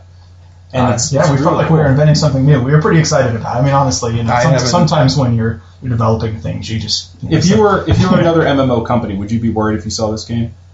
uh, I mean, I, I'd say I, I'm a I'm a I'm a pretty strong proponent of, of all, all of us MMO companies are in it together. Like you know, the, the, this this sort of the consumer base and and indeed the industry itself has been getting pretty Yeah. burned lately, and no one wins there. So Right, no, I want I want. I want them to come up to, to look at our stuff and take whatever whatever awesome ideas they can find out of that, and I want them to come up with awesome ones of their own. I'm going to take those too. Like we should be making awesome games together, and you know I feel like there's this general thing that's been happening where um, MMOs, especially sort of recently, have moved more and more to we're trying to make a great game. MMO is an excuse for you know this isn't a good RPG, but you get to play with other people, so you know Yeah. that's that makes up for it not being fun. No, And I feel like you know we're one of the games, and you know there's been a, you know few, a few of them over the years that have made dents into that. You know, SWTOR for their incredible story integration, and, and Guild Wars 2 with um, you know a number of different things as well, where we're moving it in the direction of you just make great games, and then you can play them online with friends. And, and you know I, I'm really excited for the future of that, and I'm glad to be part of a company that's moving it you know that way. I got I got one last question for you, and it's a heavy. Oh, Good, let's do it. Okay. The Trinity Mhm. has has plagued MMOs since its inception of the genre. How did you remove it from the game? Because you did. Yeah. Um, I, tell you what, I'm so, so many so many different answers to that. well, one thing that I happened to see was that the use of stamina in the game available to all classes, including if they're magic based, Sure. has aided in that. Uh, absolutely. Yeah, I mean, I think we really started from, hey, what if our core mechanics of the game let you do everything that you would want to do as a character? And the core mechanics of the game completely, if I removed classes entirely from it and, and all the spells that come along with that, which are PS awesome, you know, Fiery Reach and so on, um, if you remove those, you could still play the game totally effectively. You could go pick up weapons, you could pick up whatever armor type you want, you could build a class effectively entirely of your own, and you would never be stopped. And when we did that, anything we added on top of that would be gravy. Um, and and you know that was such a sort of a, a win in terms of benefit of just like all right well what if we just said to ourselves anyone can pick up a healing staff and be a healer what if what if we said to ourselves anyone can pick up a, a fire staff and be a mage Uh, and then at, at some point you stopped thinking of things as mages or healers and started thinking of it as what did you, how did you build yourself? Which again just feels so right for Elder Scrolls. Um, and the class was such a good starting point for you Man, know, people can just familiar with it. it now. Getting that Dragon Knight, get over here with a fire staff and just boom right in the Yeah, you face. bet, you bet. In the Uh, face. yeah, I mean, like, and I think that you know, the Templar has sort of a similar thing, right? You know, a lot of times when we say uh, the Templar, you know, uh, they think, um, okay, that's going to be sort of a standard knight guy. He's going to be in heavy armor. He's going to hit people, you know, with with melee weapons, and he's going to be tough to kill. And that's true. You can play him that way, but absolutely equally well, you could go pick up all cloth armor, throw all healing spells on there, master a restoration staff, and play just a complete pure healer if that's what you wanted to do. And so, like when you say you're a Templar, really it's uh, that's how you start. But you could end up being, a, you know, a paladin, a priest. You could be like uh, something in between the two. You know, you could be like, what if I tried making a sneaky healer? I saw it was a real possibility, and was when I was playing around with the uh, Dragon Knight that I could easily do the one class I've always wanted to play in MMO, but never, no one ever did, was a Battle Mage. Oh yeah, Heavy armored, sure. Mage of Death is the way it works. The same way, and you level up, you get a point to spend either magic, stamina, and health. You invest points into your magic and your health, Hmm. and you just build with a staff, and you got yourself a battle mage. Um, and then I think what what really excites me, sort of on that on that same vein, because you know, uh, when I was building this system, I wa- I was like you. I was like, I wanted to be able to build that character. I didn't want someone to say, "Here's your class," um, that, that is a hybrid. Like, well, what if I wanted to be 75% one class and 25 and not 50-50? You didn't give me that Right. choice. Um, so what excites me even even more about, hey, you could take the Dragon Knight that you played and make him a battle mage by going largely Magicka and picking them up some heavy armor using those spells devastating, is there's not even just one way to battle mage. You could go take the Templar and take offensive spells that he has, the sun magic spells, and build him like a battle mage. Or you could do that with the sorcerer and do that with I mean like there's you can just build there's there's so many ways to build you characters. could. You could take the sorcerer and throw heavy You armor bet you him. and- could. Um, Oh, yeah. And there's yeah, I mean, anytime you anytime you pick a class as a starting point, there's so many ways you can go from there. Um, You could actually build your paladin like two or three different ways. Don't you think I wasn't thinking about it? I know. I, like, I saw the gears before. oh yeah. Whoops. yeah. He's a big fan of the paladin Oh yeah. playstyle, and in Skyrim he built his own paladin because there was nothing really like sure, it, yeah.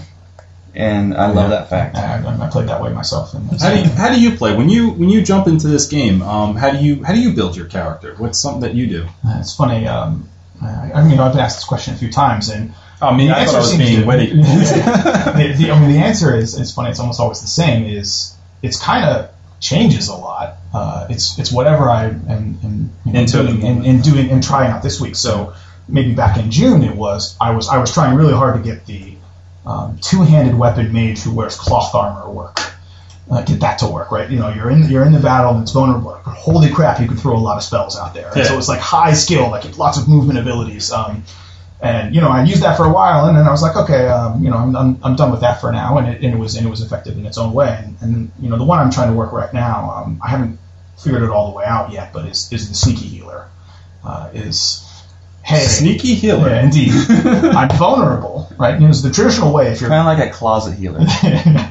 uh, yeah. uh, you know, so I mean, I think the traditional the traditional path for a healer class, because you know so clearly when you on a battlefield as a healer, you're getting attacked. Like that's happening.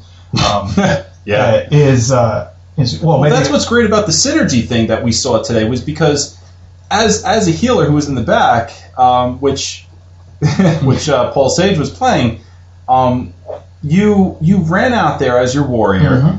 Paul did his his uh, his lightning spell on the mob. You ran out there. You po- you popped off your synergy skill, which turned that lightning By spell pressing one button. one button. X. Boom, X. I'm going to X this guy. You ran in there. You pr- you did your your synergy move, which turned that lightning spell into an AOE, and you actually took away any kind of threat that would have gone to him. hmm Brilliant, brilliant. Yeah, I mean, you know, sometimes when you're coming up with systems like that, and you just have something so simple, like what if what if you can just have the spell do whatever it wants to do, and oh, I'll just hit X, and you know, like that was one of those things, and it really it's it sort of expanded a bunch of things, like the adding of the AOE to sort of help Yeah. help pull, you know, um, uh, help, help turn a frontline guy into an AOEer when the backline guy really wants to just stay there. Yeah, he did a, a threatless debuff on the guy, and you ran in there and turned that debuff into into a damaging attack, Uh, you bet. a devastatingly damaging attack. Very awesome. And then that same mechanic applies to so many other things. As a healer, maybe I want to throw down an area of protection, but it has available to it this sort of battery of I can run in there as another player and get a synergy and get a big heal when I need it. Right. So if I'm a healer, I go, this guy's not in trouble now, but he looks like he might get. I'll put down something over there, throw that area for him, just in case something goes bad, and go deal with stuff over here. And if he gets in trouble, he's got his own, he's got a synergy move. He can take care of it himself. Right. And And so pop that off and heal himself. and heal himself. And you know, and each each time we've added one of these things, it's just a really clear way for players to work together. You know, it's it's that it's it's it's really direct. You know, instead of subtle things where it's like, well. If the you know all the moons come in alignment and you have this ability in your hotbar and then you spec in this way and this guy has this ability and he stands here while he does this you know like that sometimes synergies are just so implausible Yeah. or you know require such a such an extreme series of events. These ones are just so simple. You walk in, you hit X, it happens. well, I was. I'm sorry. Mhm. I was. Uh, I wanted to test one thing, so I found Evarwin as he was playing, going up some stairs, and I waited for him to attack something, and I jumped in to join him just to see how it would play out. Seamless. It was so much it fun. was, I it was laid. absolutely seamless. I laid his final smackdown, Mhm. pulled him off, and walked away. It was I great. think. I mean, I think you guys will really enjoy, um, uh, you know, how the mechanics work as you go into into dungeons or even even other groups, And right? yeah, I was Yeah. wanting to try that so badly, and I was so disappointed I didn't. They were telling us, Someday okay, soon. okay, guys, it's time to go into our ZeniMax. I'm like, yay, one more mob, one more. Come over here, one more. Well, look, let me um, let me end it off with this. All right, this game could look like an Elder Scrolls game. It could sound like an Elder Scrolls game. You can market it as an Elder Scrolls game. You can have Todd Howard come down on a dragon in the middle of Times Square and say, "Here's a new Elder Scrolls game," and it wouldn't be an Elder Scrolls game if the gameplay didn't feel like Elder Scrolls. You did it. Thanks. It was really amazing. That. Yeah, um, great Especially job. The Todd Howard and the Dragon thing. Yeah, I know. that's, that's a compliment I haven't gotten before. Um, that could happen, but it still wouldn't be Elder Scrolls without the game, without the gameplay. Yeah, I mean, you know what? Like, uh, it, it's it's a, a lot of times because because you know sort of it's something I'm responsible for. I get a lot of credit for that. But holy crap, our team is so good, is so incredibly good. You know, both both the designers on my team and the, the artists and the tech people that I work with are are crazy good at what they do and are really passionate about it. And so, well, do us know, a favor, Nick, and shake their hand for us. uh, I will. Yeah. I'll go give them all a high five. Ellis was off the record. Yeah. Kudos to you and, and your team, really. All right. Really. Thank you very much, guys.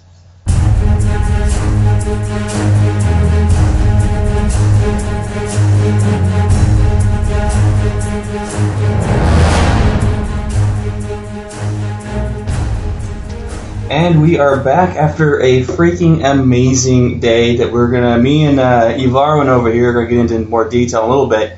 But we have a special guest tonight. He does not work for ZeniMax. However, he does work for a really popular Scrolls website. He is Andrew Clayton. And that I just brain farted in a huge way about the website. It's Tamriel Foundry. Oh, it's it. in Yeah. stereo. What up? High five. Not virtual this time. no, no. Uh, all right. We have a thing on the show where we do virtual high fives. One of us just sits there and claps. and Claps. Yeah, it's pretty funny. Um, so, I mean, we had pretty much an insane day today. yeah, say at least. Yeah, uh, the least would be not enough. Um, we got to play the game for three hours today. We got to see the details about PvP, the server Good. situation. We got to see more than we can process in one sitting, We but did. we got it anyway. Yep. Yep. Thank God Evarwin took notes, 'cause I did not. um, however, I was really, really blown away by everything, and I'm dying to know your impression on everything. Yeah, thanks, guys. Thanks for having me on. Uh, I'm still definitely trying to process things myself. Uh, it was a whole lot of information, and it was a lot of awesome information, and we definitely can't wait to share it with you guys. So there's going to be a lot of stuff coming out in the next week or two. Um, but I think that the thing that struck me more than anything else about the game was how much it felt like an Elder Scrolls game. I was a, a real doubter Yes. Oh, Uh, that was the big thing that everyone took away from tonight. yeah. That's the one thing that we on the podcast were most concerned about. Yeah. Was is it going to hold true to the Elder Scrolls format, which is something that is crucial to us, to our fans, everybody. And uh, like you said, what was the verdict? For sure, for sure. I mean, I, I'm not sure. Like, we played a very early version, and you know, I think for me to say they nailed it would imply that there's no way that they can make it better. and I think there's still like ways they can polish the game. But Well, yeah. the um, the experience was just they had that feel to it. Uh, the control set, the attack system, the way you interacted with the world, it, it, it definitely you could tell that they had made that a big priority so that people who were used to the single player franchise wouldn't be totally out of their element. Um, and I think they they've done a great job so far. Yeah, um, me and Brian will get into more detail later on about our impressions on this. Um, Oh, without a doubt, yeah. I can go all night. Uh, we're probably going to give you guys probably the next month or two will be bits and pieces of everything we learned today. Um, our impressions, our thoughts, uh, things that we might have found wrong, which I'm still wrecking my brain trying to figure out how or where that might be. um, I'll let you know. In the meantime, Andrew, why don't you uh, tell us about what you do?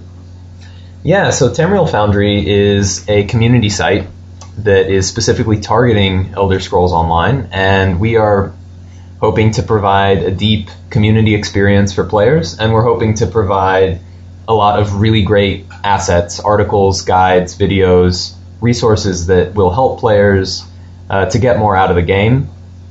All right, don't Um, put us out of business, man. Sound like business.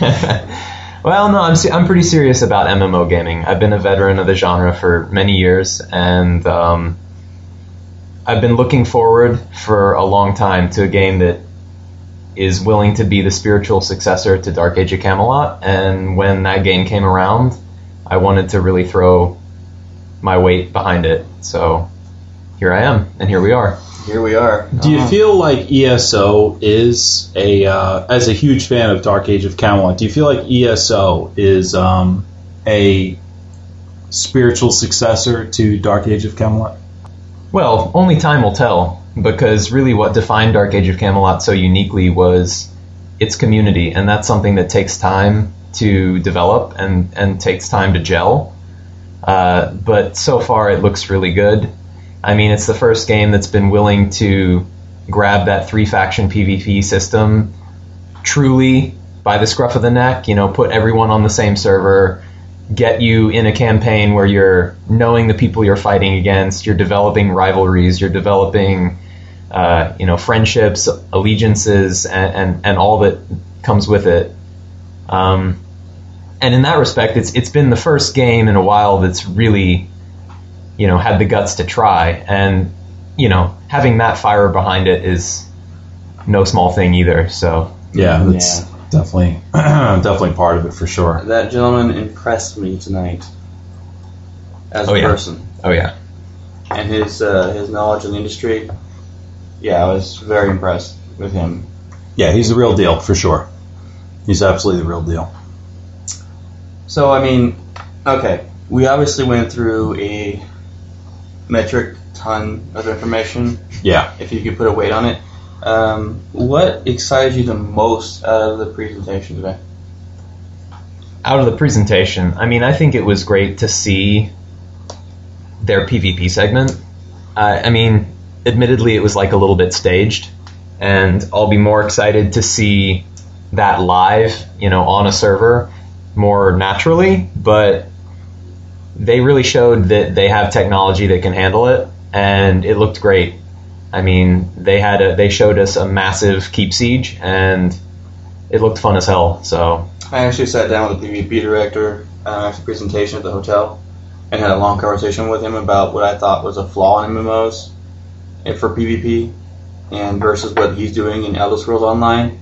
And I personally, there's a lot of information that was, you know, given to me that I can't really, I can't say over the air, but I can say that I'm feeling a lot better about it. I'm anti PvP in MMO because I, I never liked it. The gear split, the balancing Right. issues.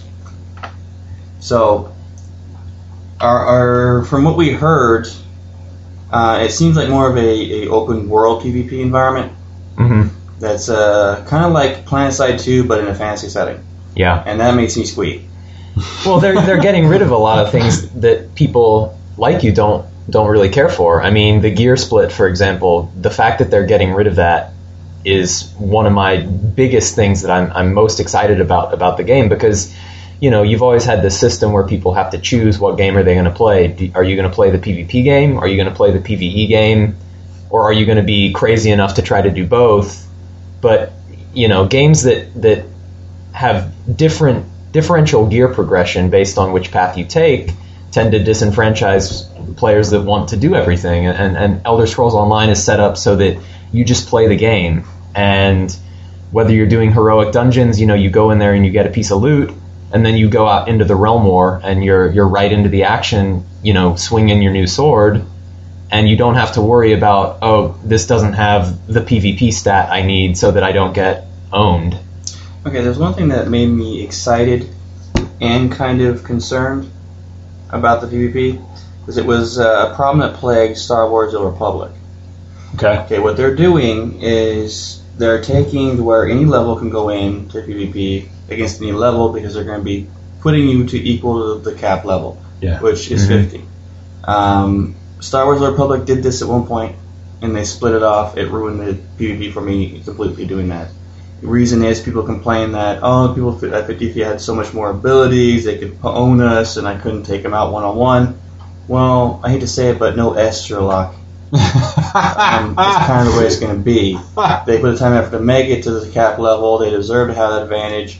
Get over yourself. right. But people didn't like that, and unfortunately, BioWare made the wrong move and split it.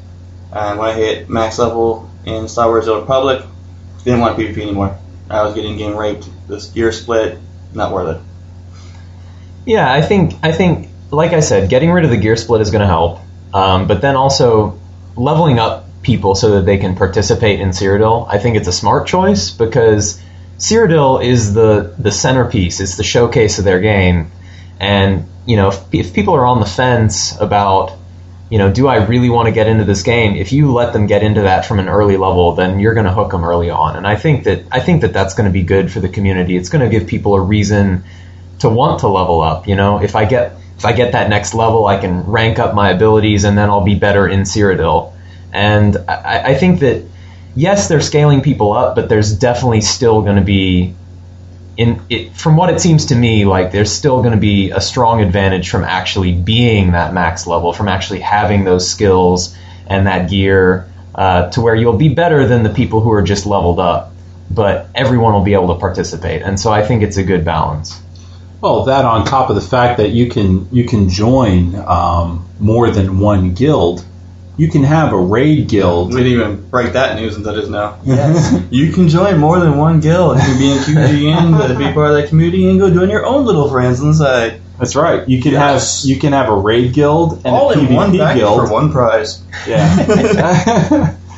um, and at the same time, like when you're in your your PvP guild, you know you can, you know you can you can definitely like see the hook as to where you know you start at level ten.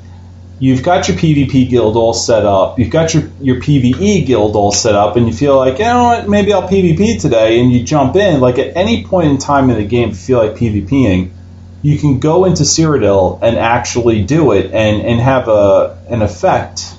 What I kind of understood from what they were saying is that you'll be able to select what guild you want to join up. You won't be in all at the same time. You can just switch between the guilds. It's kind of what I heard. I understood oh. it that you it would be concurrent. That you would be you could be in multiple guilds I don't want to be in simultaneously. like four guilds and have four guild chat going on at the same time. That would drive me absolutely insane. yeah, I mean that's kind of the person I got because what they're saying about this server, this mega server here, is that you'll be able to select all your criteria before you log into the game and even in game. So the server will know where to put you. And one of the things I could have swore I heard him say was that they're going to allow you to choose what guild you're going to jump into the game with and be able to swap between guilds. Not all at the same time. I think that would be a better idea than doing it all at the same time. all concurrent. Yeah. Like, okay, I want to go play with the QGN guys. I'm going to jump on their guild, see what's up. Not much going on. I'm going to jump over to my PvP team. Oh, look at that. We're in a battle. Go at it. Yeah, I'm not sure. You know, concurrent guilds opens a bit of a can of worms, but uh, y- you know, we'll have to we'll have to maybe wait to hear more about the functionality of their guild system to know for sure about that. But um, they're definitely setting it up so that guilds can uh, can satisfy a number of different roles within the game, and that the player is going to be able to select into what role he wants to, to fill in, in a particular guild. All right. Well, we've uh, it's really really late. We're not going to keep you any longer than Amen. we need to. Yeah. Um, It's been a long day. me and uh, Varwan have some more recording to do before we wrap it up tonight, and it's late. Oh yeah. so we're not going to hold you up. It's our job to be here and talk, not yours. so I want to thank you very very much for joining us. Is there anything last thing you want to say really quick? I would just encourage everyone who is maybe on the fence with Elder Scrolls Online to Jump the fence and run. Yeah, well, jump the fence, run towards it, but give it an honest shot because a lot of the criticisms I've seen within the community about why it's it's not going to be what people want as an Elder Scrolls title, Thank you. to me, have been proven wrong today. And They've so been absolutely. I, I really wrong. encourage you to to check this one out. It's it's looking really promising, and if you are, you know, shameless plug, if you're looking for a community that's dedicated to the Please, game, yeah, tell us all about Tamriel Foundry. I mean, what do you, tell us everything that we can expect off of Tamriel Foundry. What do you guys do? Tell us. Uh, I tell pretend I have know nothing Oh, about look, Tamriel audio Foundry. problems. Oops, sorry, we cut off. Um, we'll talk to him next time. Uh, just kidding, just kidding. Go ahead. uh, well, I mean, I don't, I don't want to keep keep you here too long, but um, Tamriel Foundry School. It's a it's a community site, um, but we also are run by a, a guild and a group of individuals that are really into getting the most out of MMOs, whether that's excellence in PvP, whether that's downing raid bosses in PvE and progression based content. Um, and we have a group of guys that's that really loves to talk about this stuff. And so, what we're going to be presenting on the site is designed to help players uh, get their feet sorted out and and Here's an know. idea on the air. Yeah, How about we have two tandem sister guilds commingled between QGN, Foundry, maybe hell yeah, let's make it happen. tag team. into it. As long as we're on the same faction, otherwise we're gonna have to take you guys down. I Yeah, don't that would be a know. problem. Um, What are you guys rolling anyways? We'll What- talk. I don't know. I'm kind of leaning towards the north side. All of it. Ooh, we got problems already. We're rolling Well, all we'll of talk it. because I'm open. I mean, if it's a, I- I'm Redguard, whatever. I don't care. But yeah, Tamriel Foundry, it's it's a it's a community site. It's got social features. It's a great way to uh, interact with other people who are really passionate about the game. So if you're looking for that community experience leading up to launch, check us out. It's just uh, TamrielFoundry.com. All right, So- Andrew. I just want to say thank you very much for joining us tonight. Thank you for taking time to do this. I know it's late and you have to travel tomorrow, and uh, we wish you the best, man. Yeah, thank you so much. It was great talking to you guys. We'll be in touch.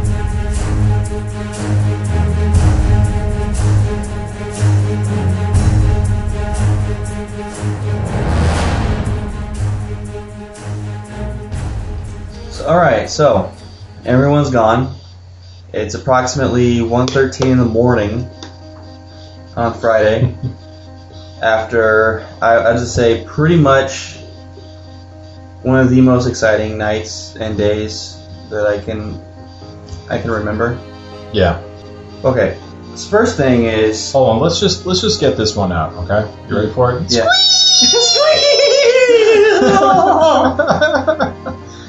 Ah, I think it was an accumulation of nergasms. Ugh. See, I think it's appropriate to say that there's probably a good 12 nergasms in someone per day, um, at the most. Yeah. I think we went through Uh, those in three hours today. I went through three diapers in my first before lunch hit. Like, how many times I crap myself out of excitement. I think I barely remember lunch because I was like during lunch. Okay, I'm gonna get this out in the, in the public right now. Right. We played three hours oh my of god. Elder Scrolls Online Oh my god. from level two. I hit almost level eight, but I'm gonna okay. Here's the thing: is we're not gonna get into our gameplay yeah, yeah, because yeah. Thursday, instead of our, our Skyrim gameplay, me and Varwin are gonna go into our Elder Scrolls Online gameplay. Oh, without a doubt. and detail the crap out of it for you guys. What we did, how we played our characters, the nine yards. Um, this is probably this information is a ton. Probably gonna spread out over the next three to four episodes. Yeah. A lot of info. We had a lot of amazing interviews today. I want to thank everybody at ZeniMax and Bethesda for all their support, uh, for inviting us, for the amazing experience we had. the awesome dinner. Mind you, me and Evarwin um, had dinner with Paul Sage Oh, and Matt Freer. Oh. Warrior, I did it. See, I told you, Matt. I told you to screw up your name, buddy. Firer. It's Firer. Fiverr. and he made sure we he made it clear that we understood his last name and all the jokes that were included, like Friar Tuck. And uh, if, if you're not careful, you will be fried. Um, yes, that was, it's the uh, the ongoing joke with the community team. If you're not careful, you will be fired. Matt and Paul were absolutely amazing, great people to talk to in person. We had a fantastic time talking with those guys. They are great. They're putting together an absolute amazing product. I can't express that enough. oh God Almighty! It's just I I didn't want to put the game down. no. It's er, it's, it's pre-alpha. Okay, what pre-alpha means is it's barely playable. Barely. Yeah. And it looked to me like it was polished enough for a launch. Yeah. Oh my god. Yeah. It didn't it? It was just like I was playing this game and I was thinking to myself like I'm like why is this not being released right now? I am beyond myself overwhelmed about how awesome this game is. I seriously, other MMOs are going to make me feel depressed until this game launches. I, I swear. Yeah. That's how I feel about it. And I'm not just saying that because we do an Elder Scrolls show, but that's the fact. We're fans. And we were going into this thinking, I know I was in particular, really curious about how much Elder Scrolls is in this game. That's what everyone wants to know. It look above and beyond. Uh, above and beyond. Sorry, I'm tired. Um, Fair enough. Above and beyond anything else. Yeah, sure, it's an MMO. Great, whatever. It's an Elder Scrolls game. That's the one thing that we took away from this this entire thing. And I, I literally told Paul Sage as as we were drinking a beer across a table from one another, less than two and a half feet away from each other. um, I told him, I said, "You nailed it. Yes. You absolutely nailed it." And you know how I know these And I was nodding my head yes like an idiot, by the, by the way. Yeah, and I said, you know how I know, Paul, how you nailed it? When I when I moved my mouse into first person perspective out of third, and I started looking around when I was inside of a dungeon, I started looking around the area I was in at a bookshelf, searching for stuff on the bookshelf in third person perspective. First.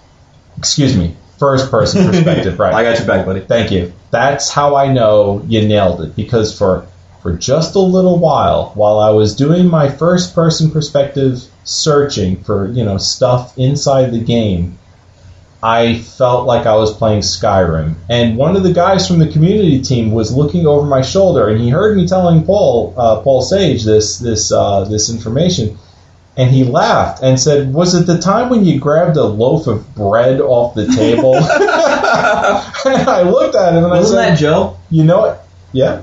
I said, Yeah. "You know what? Hi, Joe. You're right. Yeah, let's just let's just shout out the community team because the community team for this game is is 100% dedicated to matching the community with the game. So so I want to say thank you. Thank you to Joe Burba. Thank you to Jessica uh, Jessica Folsom, uh, Gina Gina Bruno, uh, Jeffrey Calver. Thank you so much, community team, for all the things that, that you have done for us. We had a lot of fun, and uh, we would not have had this wonderful experience had it not been for your collaboration. Thank you to Matt Firor. Thank you to to uh, to Paul Sage. Um, just an amazing time. We had such a great time, and then to, to ZeniMax and to Bethesda as well. Um, thanks go out to Matt Grandstaff, to uh, to Pete Hines as well. Um, just You know, Pete, we had a good time. we did want to meet you. And uh, I'm kind of sad we didn't. We didn't get a chance to, to shake your hand and, and talk. Uh, but next time, for sure. Without a doubt. Without a doubt. And it was nice to see you. It was an overwhelming experience for the both of us, to say the least, this whole last two days. Yeah, it was a total whirlwind. Um, we wanted to shout out to the world what was happening, but we were under NDA until today, which we're actually recording on Friday. But what I mean by today is this show's going to be released on Monday, which is when our NDA ends, um, which is a non-disclosure agreement. So we were not allowed to talk to anybody about what we were doing or where we were going. It was strictly private um, until this time. But now we can share all the information that we learned today with the world. Right. And oh my gosh, what information we have! Um, it was literally overwhelming. Yeah. And uh, seriously, Evarwin, if you weren't taking notes, Mm-hmm. I don't know where we'd be at right now. um, I, I also want to want to just say, um, do you think at this point we? I, I mean, this this is kind of coming off as a diary, and at the same time, it's also kind of coming off as a normal podcast. Um, so we're we're recording this in in segments throughout the entire event, throughout a couple of days. So if our continuity is a little off, I'm- I apologize. Um, do you think at this point we've already uh, featured the the uh, the interviews? yeah, yeah, yeah, yeah. This We did. the last part of it. Okay, so we featured our interviews. So obviously you heard from lead gameplay designer uh, Nick Konkle. Um, He was fun to talk to. he was. I enjoy that guy. He's great. He was. Like, he's the kind of guy that I can easily just go go and have a beer with and just just Yeah. have fun and, and BS with. Yeah. Oh, they were all like that. Oh, But I- yeah. I, think you know in the formal setting that we had, We kind of did with the community team too. yeah, we we did. Um, I just want to say to to Nick Konkle, uh, you you heard me say it um, on the show, I believe anyway. I think we were recording at the time. Look, this no, I don't think I did. Um, look, this thing could have been could have been marketed, okay, for Elder Scrolls, all right, but it took the gameplay to convince us that this is an Elder Scrolls game and not just an MMO. And uh, thanks goes out to uh, Nick Konkle and his his amazing team, and again to, to Paul Sage and Matt Firor for uh, for their, their amazing amazing vision and, and their amazing teams. Hey Nick, I'm just saying, dude, I'm a fan. Word. Yes, just just great great stuff. I mean, these are the men and women who have made this MMO into Do you know what it was like? Elder Scrolls. Amen. Yeah. I think that this team is a crack team making a record-breaking game. I have, I am. Before it was all speculation, Yeah. uh, kind of weeding through information about what we could come up with, and speculating after that. Um, Now we have facts on what this game is And experience playing the game. and experience, Yeah. and not just the 20 minutes, three hours, Three hours at least. Three which wasn't plus. enough. I could have done 14 hours straight without even blinking an eye. easily. Um, without a doubt. I mean, they were had to literally almost pull me away from the computer Yeah. to go. You know, uh, they want to take us on a tour around ZeniMax, and we were. I was just like, no, I gotta kill one more. I gotta kill one more. Come over here. Come here. Come on. Um, eventually, I put the game down. I was so close to level eight. Anyway, but um, we'll get to that on Thursday. I will say, um, even if you're not an Elder Scrolls fan, this game coming out is one of the most important video games in the MMO genre to release in years. Yes, yes. Um, a lot of people who are really concerned about what it, what unique elements it brings to the table. Uh, we experience Yeah. those unique elements that don't exist in other MMOs. Period. hmm Um, you know what? The biggest thing I took from all this, you know, besides the fact that it's one server, Oh my god. one server, ladies and gentlemen. Oh my god, it's one server. Everyone in the room, in the conference room, when they said one server, mega server, we were like, huh? Everybody, we're like, what? Everyone. Um, I guarantee you, we're going to be talking about this game in, in 20 years. Ye- well, yeah. I, I guarantee you. That'd be kind of interesting being at that episode 1000. Um, I mean, we they, they literally told us like, um, you're not going to be sharded. There's going to be the uh, so we, we asked him like, well, well what? And Matt Firor was giving this this uh, this lecture during the the preview, the beginning of the preview, and he said, what we're to do is you're to log in the game, and you're to hang out with your friends in the game. And I'm paraphrasing; it's not a, it's not a direct quote and uh, he said there there are no shards, there are no servers. And I said, well, well, uh, so so I asked him, well, how how is the game going to recognize like, you know, is the game going to recognize like where you live and and geographically? And he said, well. I mean, you're going to have a North American server and a European server, and, I, and then I understood, like, oh my god, so this guy's not talking about like an East Coast server and then a West Coast server. Like, And we could literally spend you and I a good forty minutes talking about the subject alone Oh, of God, the mega yeah. server and Yeah. how it's going to work. Yeah.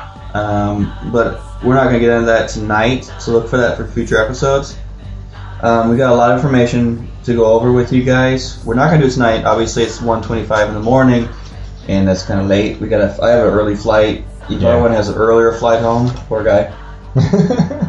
But um, like I was saying earlier, the biggest thing I took out of this that really shocked me the most Mhm. is I wanted to. I went into this game the first level or two wanting to prove it not what it they've been claiming it to be as as Elder Scrolls. I wanted to get the flaws Right. out of the way. And what I found funny by level three, I forgot I was playing Elder Scrolls Online. yes. I thought I was playing Skyrim again, Yeah. but with cooler abilities. Yep.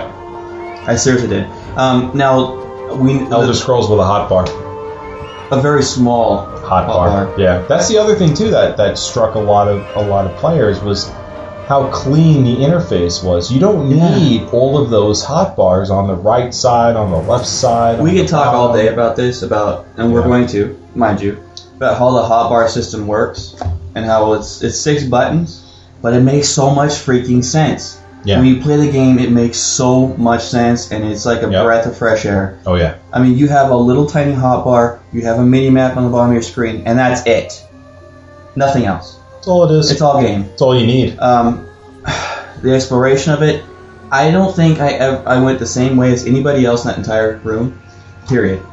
I don't think anybody went the same path in the in the small starting area that we started out with. You're supposed to spend a couple of levels in. I spent six levels in, exploring the entire inch of this place, finding all kinds of really cool, really really really cool random quests. And the starting area for the, for the faction we played was in where? Skyrim. Uh, At Bleak Rock Island. in Tamriel. yep. That's It That's we was. It's awesome. Yeah. I, I, I saw names popping up to recognize. I didn't really recognize the map. Oh, when they showed the overall Tamriel map, mm-hmm. did you get as giddy as I did? Oh yeah, I did. Yeah. It looked exactly like the one we're all but with to. key changes that are different because it's a thousand years in the past, which makes sense because the northern northern territory is glacier. Yes. So there's things shifted in Northern Territory. All of it made sense to me. Um, then after that little starting area, we went right into Morrowind, Morrowind. territory. Yep. It was beautiful. It was. The graphics are beautiful. They underplayed earlier what how they said it was going to be. You know, the graphics were not going to be as good as Skyrim, but we had to do that for server purposes. Uh-uh. Yeah. No, no, no. It's equal or more so than what Skyrim is. I was in a dungeon, and that's when I pulled you over. I thought it looked better. Yeah. Remember when I tapped you and said, You gotta see this? Yeah. That room I was in? yes. Oh my god. I was sitting there just taking in the scenery. I was like, I know I'm on a time limit, but I gotta see this place. You aren't the only one. I there has been. Oh, the other thing too is you know in Skyrim where you know you're you're looking at a big beautiful mountainous vista and you're thinking to yourself, that mountain all the way out there, I can go there and go on top of that mountain if I want to. That exists in this game as well. Very much so. Yes, you can absolutely when you're looking out and you see points, you know, on the horizon, you can actually go there as well and stand on top of those mountains and, and all that. That, that I exists thought too. It's not just the, the. Skyrim territory we were in was beautiful. We went to the Morrowind territory, I was stunned. The plant life, the mushrooms, the Yeah. creatures, Yep. the environment was living, breathing, even in pre-alpha. Believe it or not, yeah. Even in pre-alpha. I yeah, there's so much more I want to say about this game and what we experienced, but obviously we're gonna have to wait because we don't have six hours tonight. Yeah. Um, Plus, we we also have to digest what we what we went through. I mean, we we have been bombarded with just so much information um, between the the hours of gameplay in ESO that we actually got today, between talking with you know Paul Sage, Matt, Matt Firor, um, just hearing what what Pete Hines had to say as well about some of the stuff that we were going to be receiving during the day and. Um, the, it's just it's just been a, a lot, a tremendous amount. The community team just as well, just giving us in, information. I mean, the amount of information that we got was just more than we ever expected. I'm almost sad to go home after today. I want to stay and play. Oh God, yeah. I want to stay and talk to the team more. The conversations that we had off the record, off the record, uh, um, we, we learned information that we can't talk about.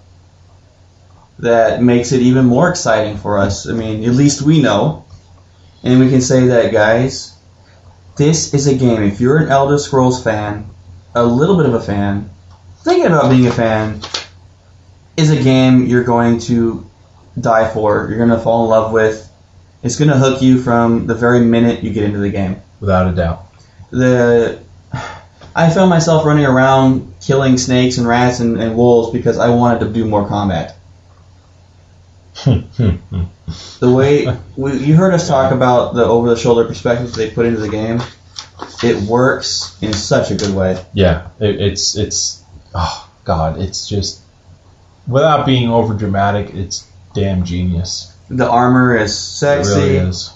The way they The do armor looks great. the weapons are awesome. Ugh. Even the low-level stuff that we were dinking around with. Yep. I'm still kicking myself not about not about about not finding a bow.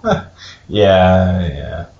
I wanted to try that out. Well, it was just a it was a demo, but Yeah, well, I'll get into what I actually did on all Thursday. the all of the weapons and armor are like ultra ultra racial. Mhm. When um when Nick Konkle was was giving his his what, preview, He, what he means by not ultra racial is I mean you don't have to be that race to equip it. As in the look and Yeah. the feel of the armor is based on the region it came from. Yes, as and and and what I was about to say was when Nick Konkle was giving his preview for the gameplay, right in the very beginning of the day, um, he was playing a a two handed uh, weapon uh, warrior type of character, and I noticed that the type of weapon that he was using, the the two handed sword, was an orcish blade, Yeah. like you would normally like you would craft in Skyrim, like it was just a, an orcish blade.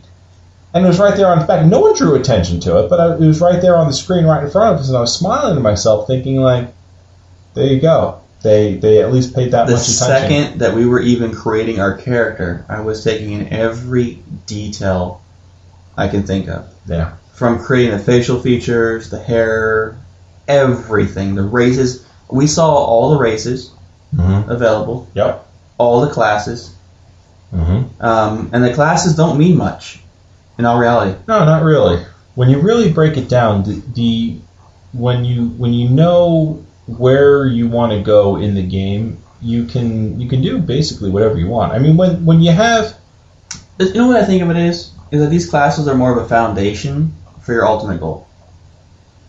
Yeah, I mean when when you when you when you have Nick Konkle telling you that you can you can roll a Templar, which is generally supposed to be a a uh, you know heavy weapon, heavy armor type of character, and he's telling you you can wear robes and and be a viable healer. I mean, how much of a how much of a you know, of a viable base does does the beginning of, of the game really play by the time you get to end game and you really spec out and plan out what you want to do? I mean, not very much. You really can pretty much do, from what we can tell, it seems like you can pretty much do whatever you want, just like an Elder Scrolls game. And I even got, I don't know if you were paying attention, but I was looking at every hint at the crafting system. I wasn't paying attention that much, to be honest. I was I- noticing what was dropping I went for crafting. to every vendor, Uh huh. and there was vendors that had the option to train for specific trade skills. Really? Yeah.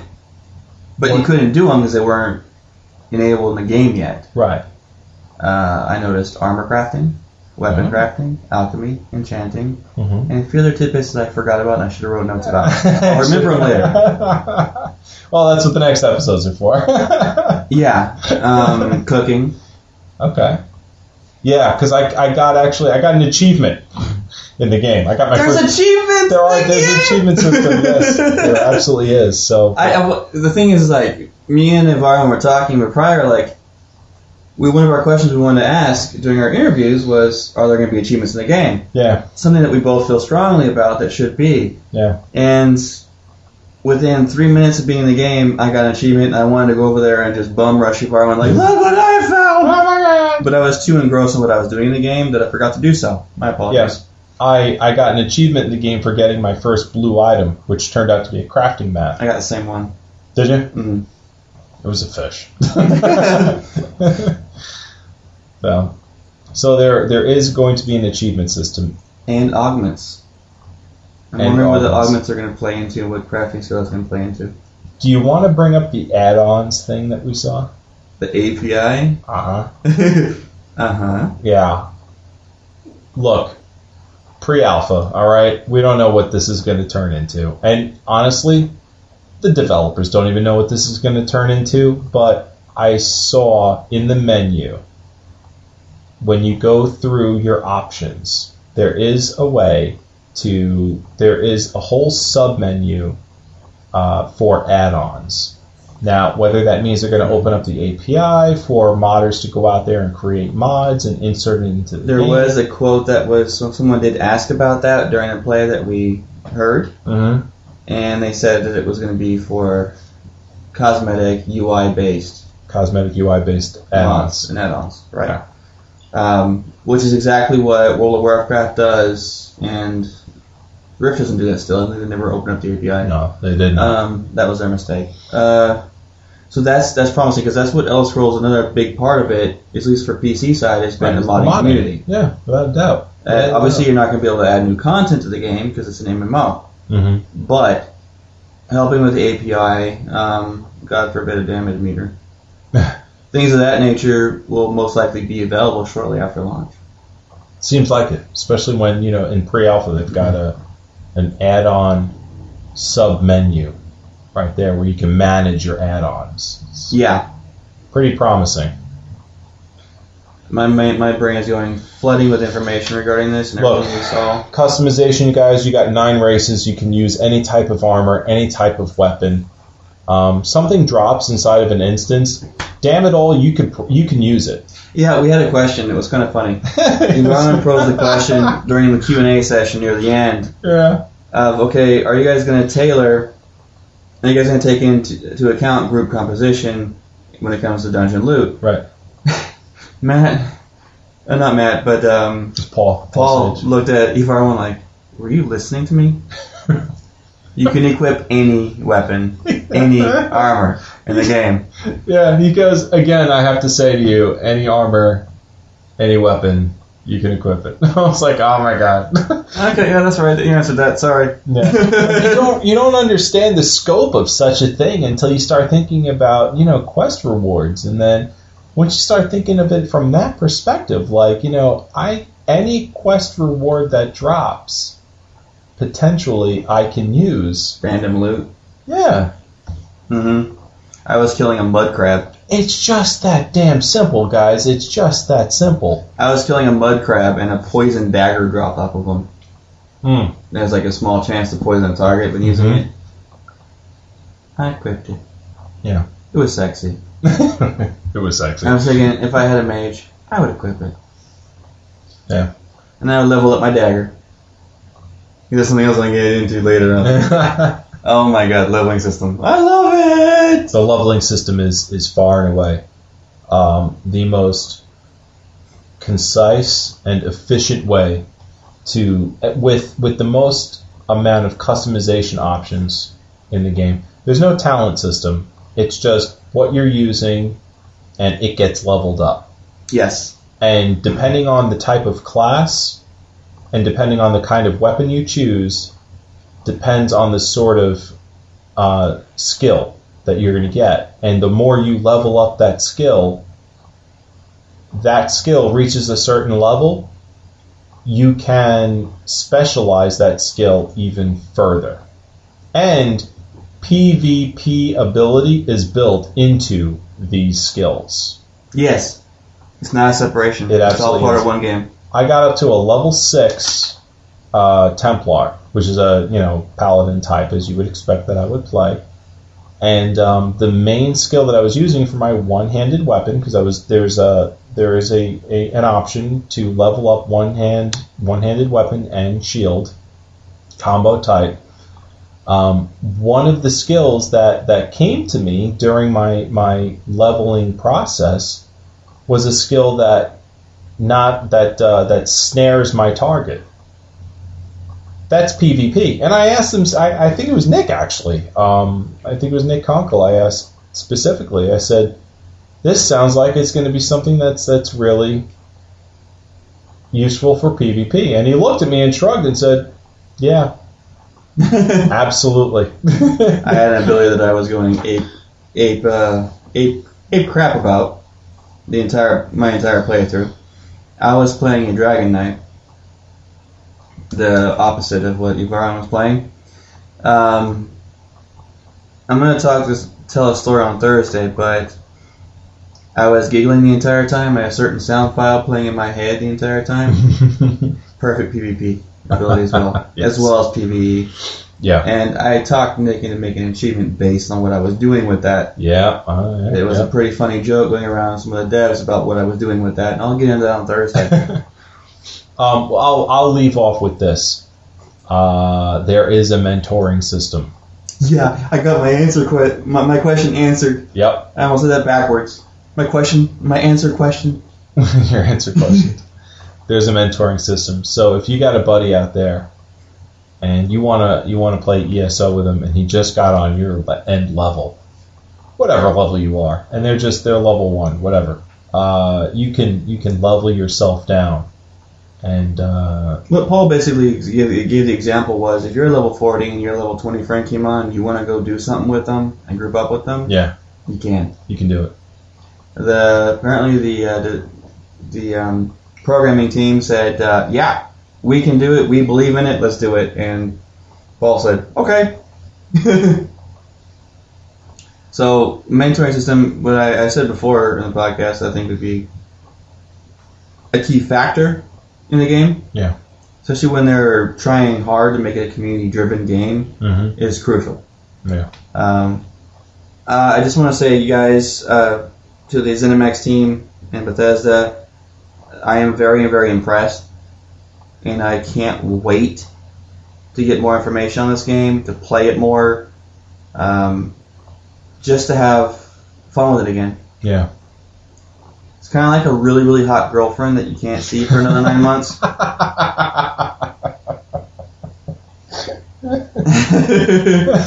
All you hear is like little tidbits, phone calls periodically, you know. Yeah. Hey, baby. Come get some. Miss you, baby. Miss you. And eventually she comes home for good. and oh yeah, it gets on. That was a really bad analogy. I apologize. Well, It's late. I, I I can't wait for uh, for this game, and hopefully we'll get into the beta, and uh, we'll be able to report from there. Hopefully, um, but the fact is, is that uh, for those of you out there that are wondering if this is going to be Elder Scrolls enough, stop wondering because we're telling you right now, we had our fingers in this game, and it for damn, I'm I'm telling you right now, this is an Elder Scroll. It's an MMO. Fine, whatever. It's an Elder Scrolls game first and foremost. That- Exactly. that is the way they concepted it. That is the way they built it. It plays like it. All you that were really saying that I don't, I only, I only like my one player experience Yeah, in Elder Scrolls, you're getting that. you're gonna get it.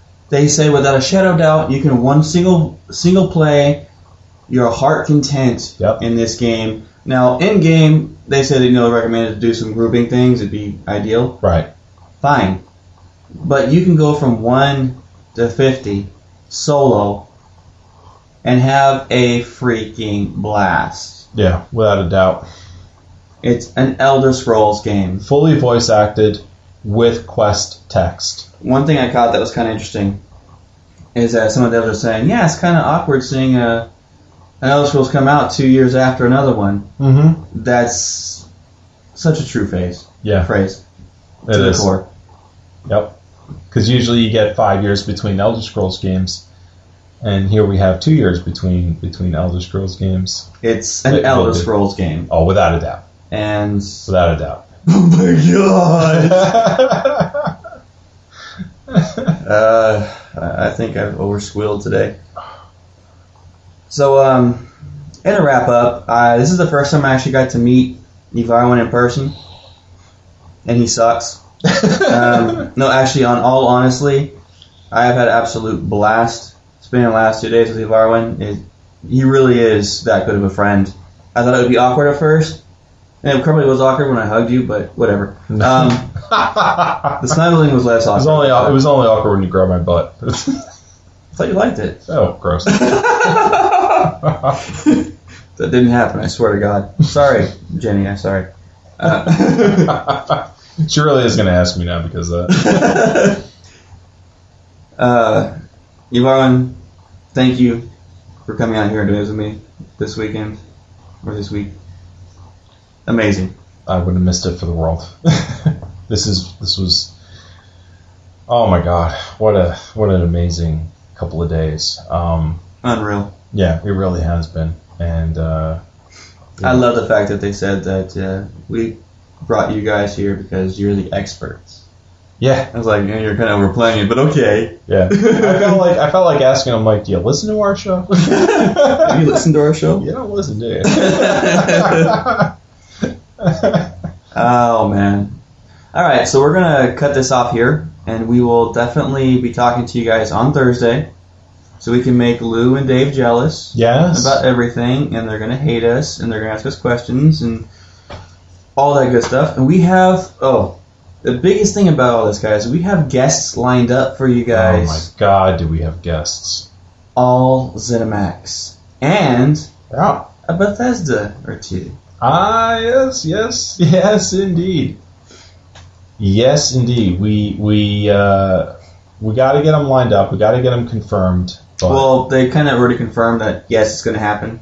So we just got to set dates yeah, and times for it. So um, they kept saying um, when when things become timely. So when Yeah. they're ready to release a big a big oh, we're going to pester the crap out of them with email. Oh, well, sorry, sorry in advance, guys, but I mean we're just totally stoked that that of the potential of having you on the show. So we're gonna we're gonna pester you with our emails. That's what we do. Hey, man, yeah. come on to Elder Scrolls Off the Record. You know you want to. We only bite a little bit, and it's usually a nibble. That was creepy. I'm sorry. Yeah, that- I'll edit that out. It's late. Uh, it's late. So everyone, have a great week, and we can't wait to talk to you on Thursday in more detail. yeah, thanks. Um, thanks again for listening to this little this little diary of ours. Um, it's been a wonderful, amazing, amazing couple of days. Um, you know, we got to meet some great people. Uh, you know, for me, Joe is obviously the the topmost of, of all of that. It's it's been amazing. Yeah, it's kind of weird. I was looking forward to meeting Yvonne. else. this was a good time. This was a He good got time. he got here two hours, two and a half hours before I did, yeah. and my flight got delayed. I got in my hotel room, and he was like, "Just come up whenever you're ready, whenever you get settled in." I was in my bag right now. I went, "Okay, I'm ready." Went upstairs, knocked on his door. Housekeeping. the housekeeper was actually next to me, and she was like, "What?" I'm not at that door. the door. Um, you know what? I I want I want to say while while walking around in the development office, and they were building stuff, I saw Khajiit. yeah. I did. I saw Khajiit. That's just a bunch of Khajiit. Yeah, I did. So expect expect Khajiit. All right. Well, listen. Uh, you know, Joe, this is this is amazing. Um, Likewise. you know, thanks again to the whole Bethesda crew, the whole ZeniMax Online crew for everything. Um, thanks uh, to the listeners for, for tuning in. This is a, a special diary episode of, of what we did here and, and uh, our, our initial impressions, um, our hopes, our impressions, our interviews, and um, in no way will this take the place of, of uh, Elder Scrolls Off the Record. Uh, for for uh, this week and, and uh, next week. So you know, just uh, tune in, and we'll we'll still be here. This is just an extra thing on your I can't wait to go uh, nerdgasm over my play, Oh yeah, my playtime. This is going to be the first special episode on Thursday of our ESO gameplay. I've got my notes right here for my ESO gameplay. Yeah, I've got I it right here. I have it memorized. Are you kidding me? It's burning in my head. Put it down on paper. Don't don't don't leave it to memory. Put it down on paper. Alright, like like always, Elder Scrolls Off the Record is a Quest Gaming Network production in association with Miller Network.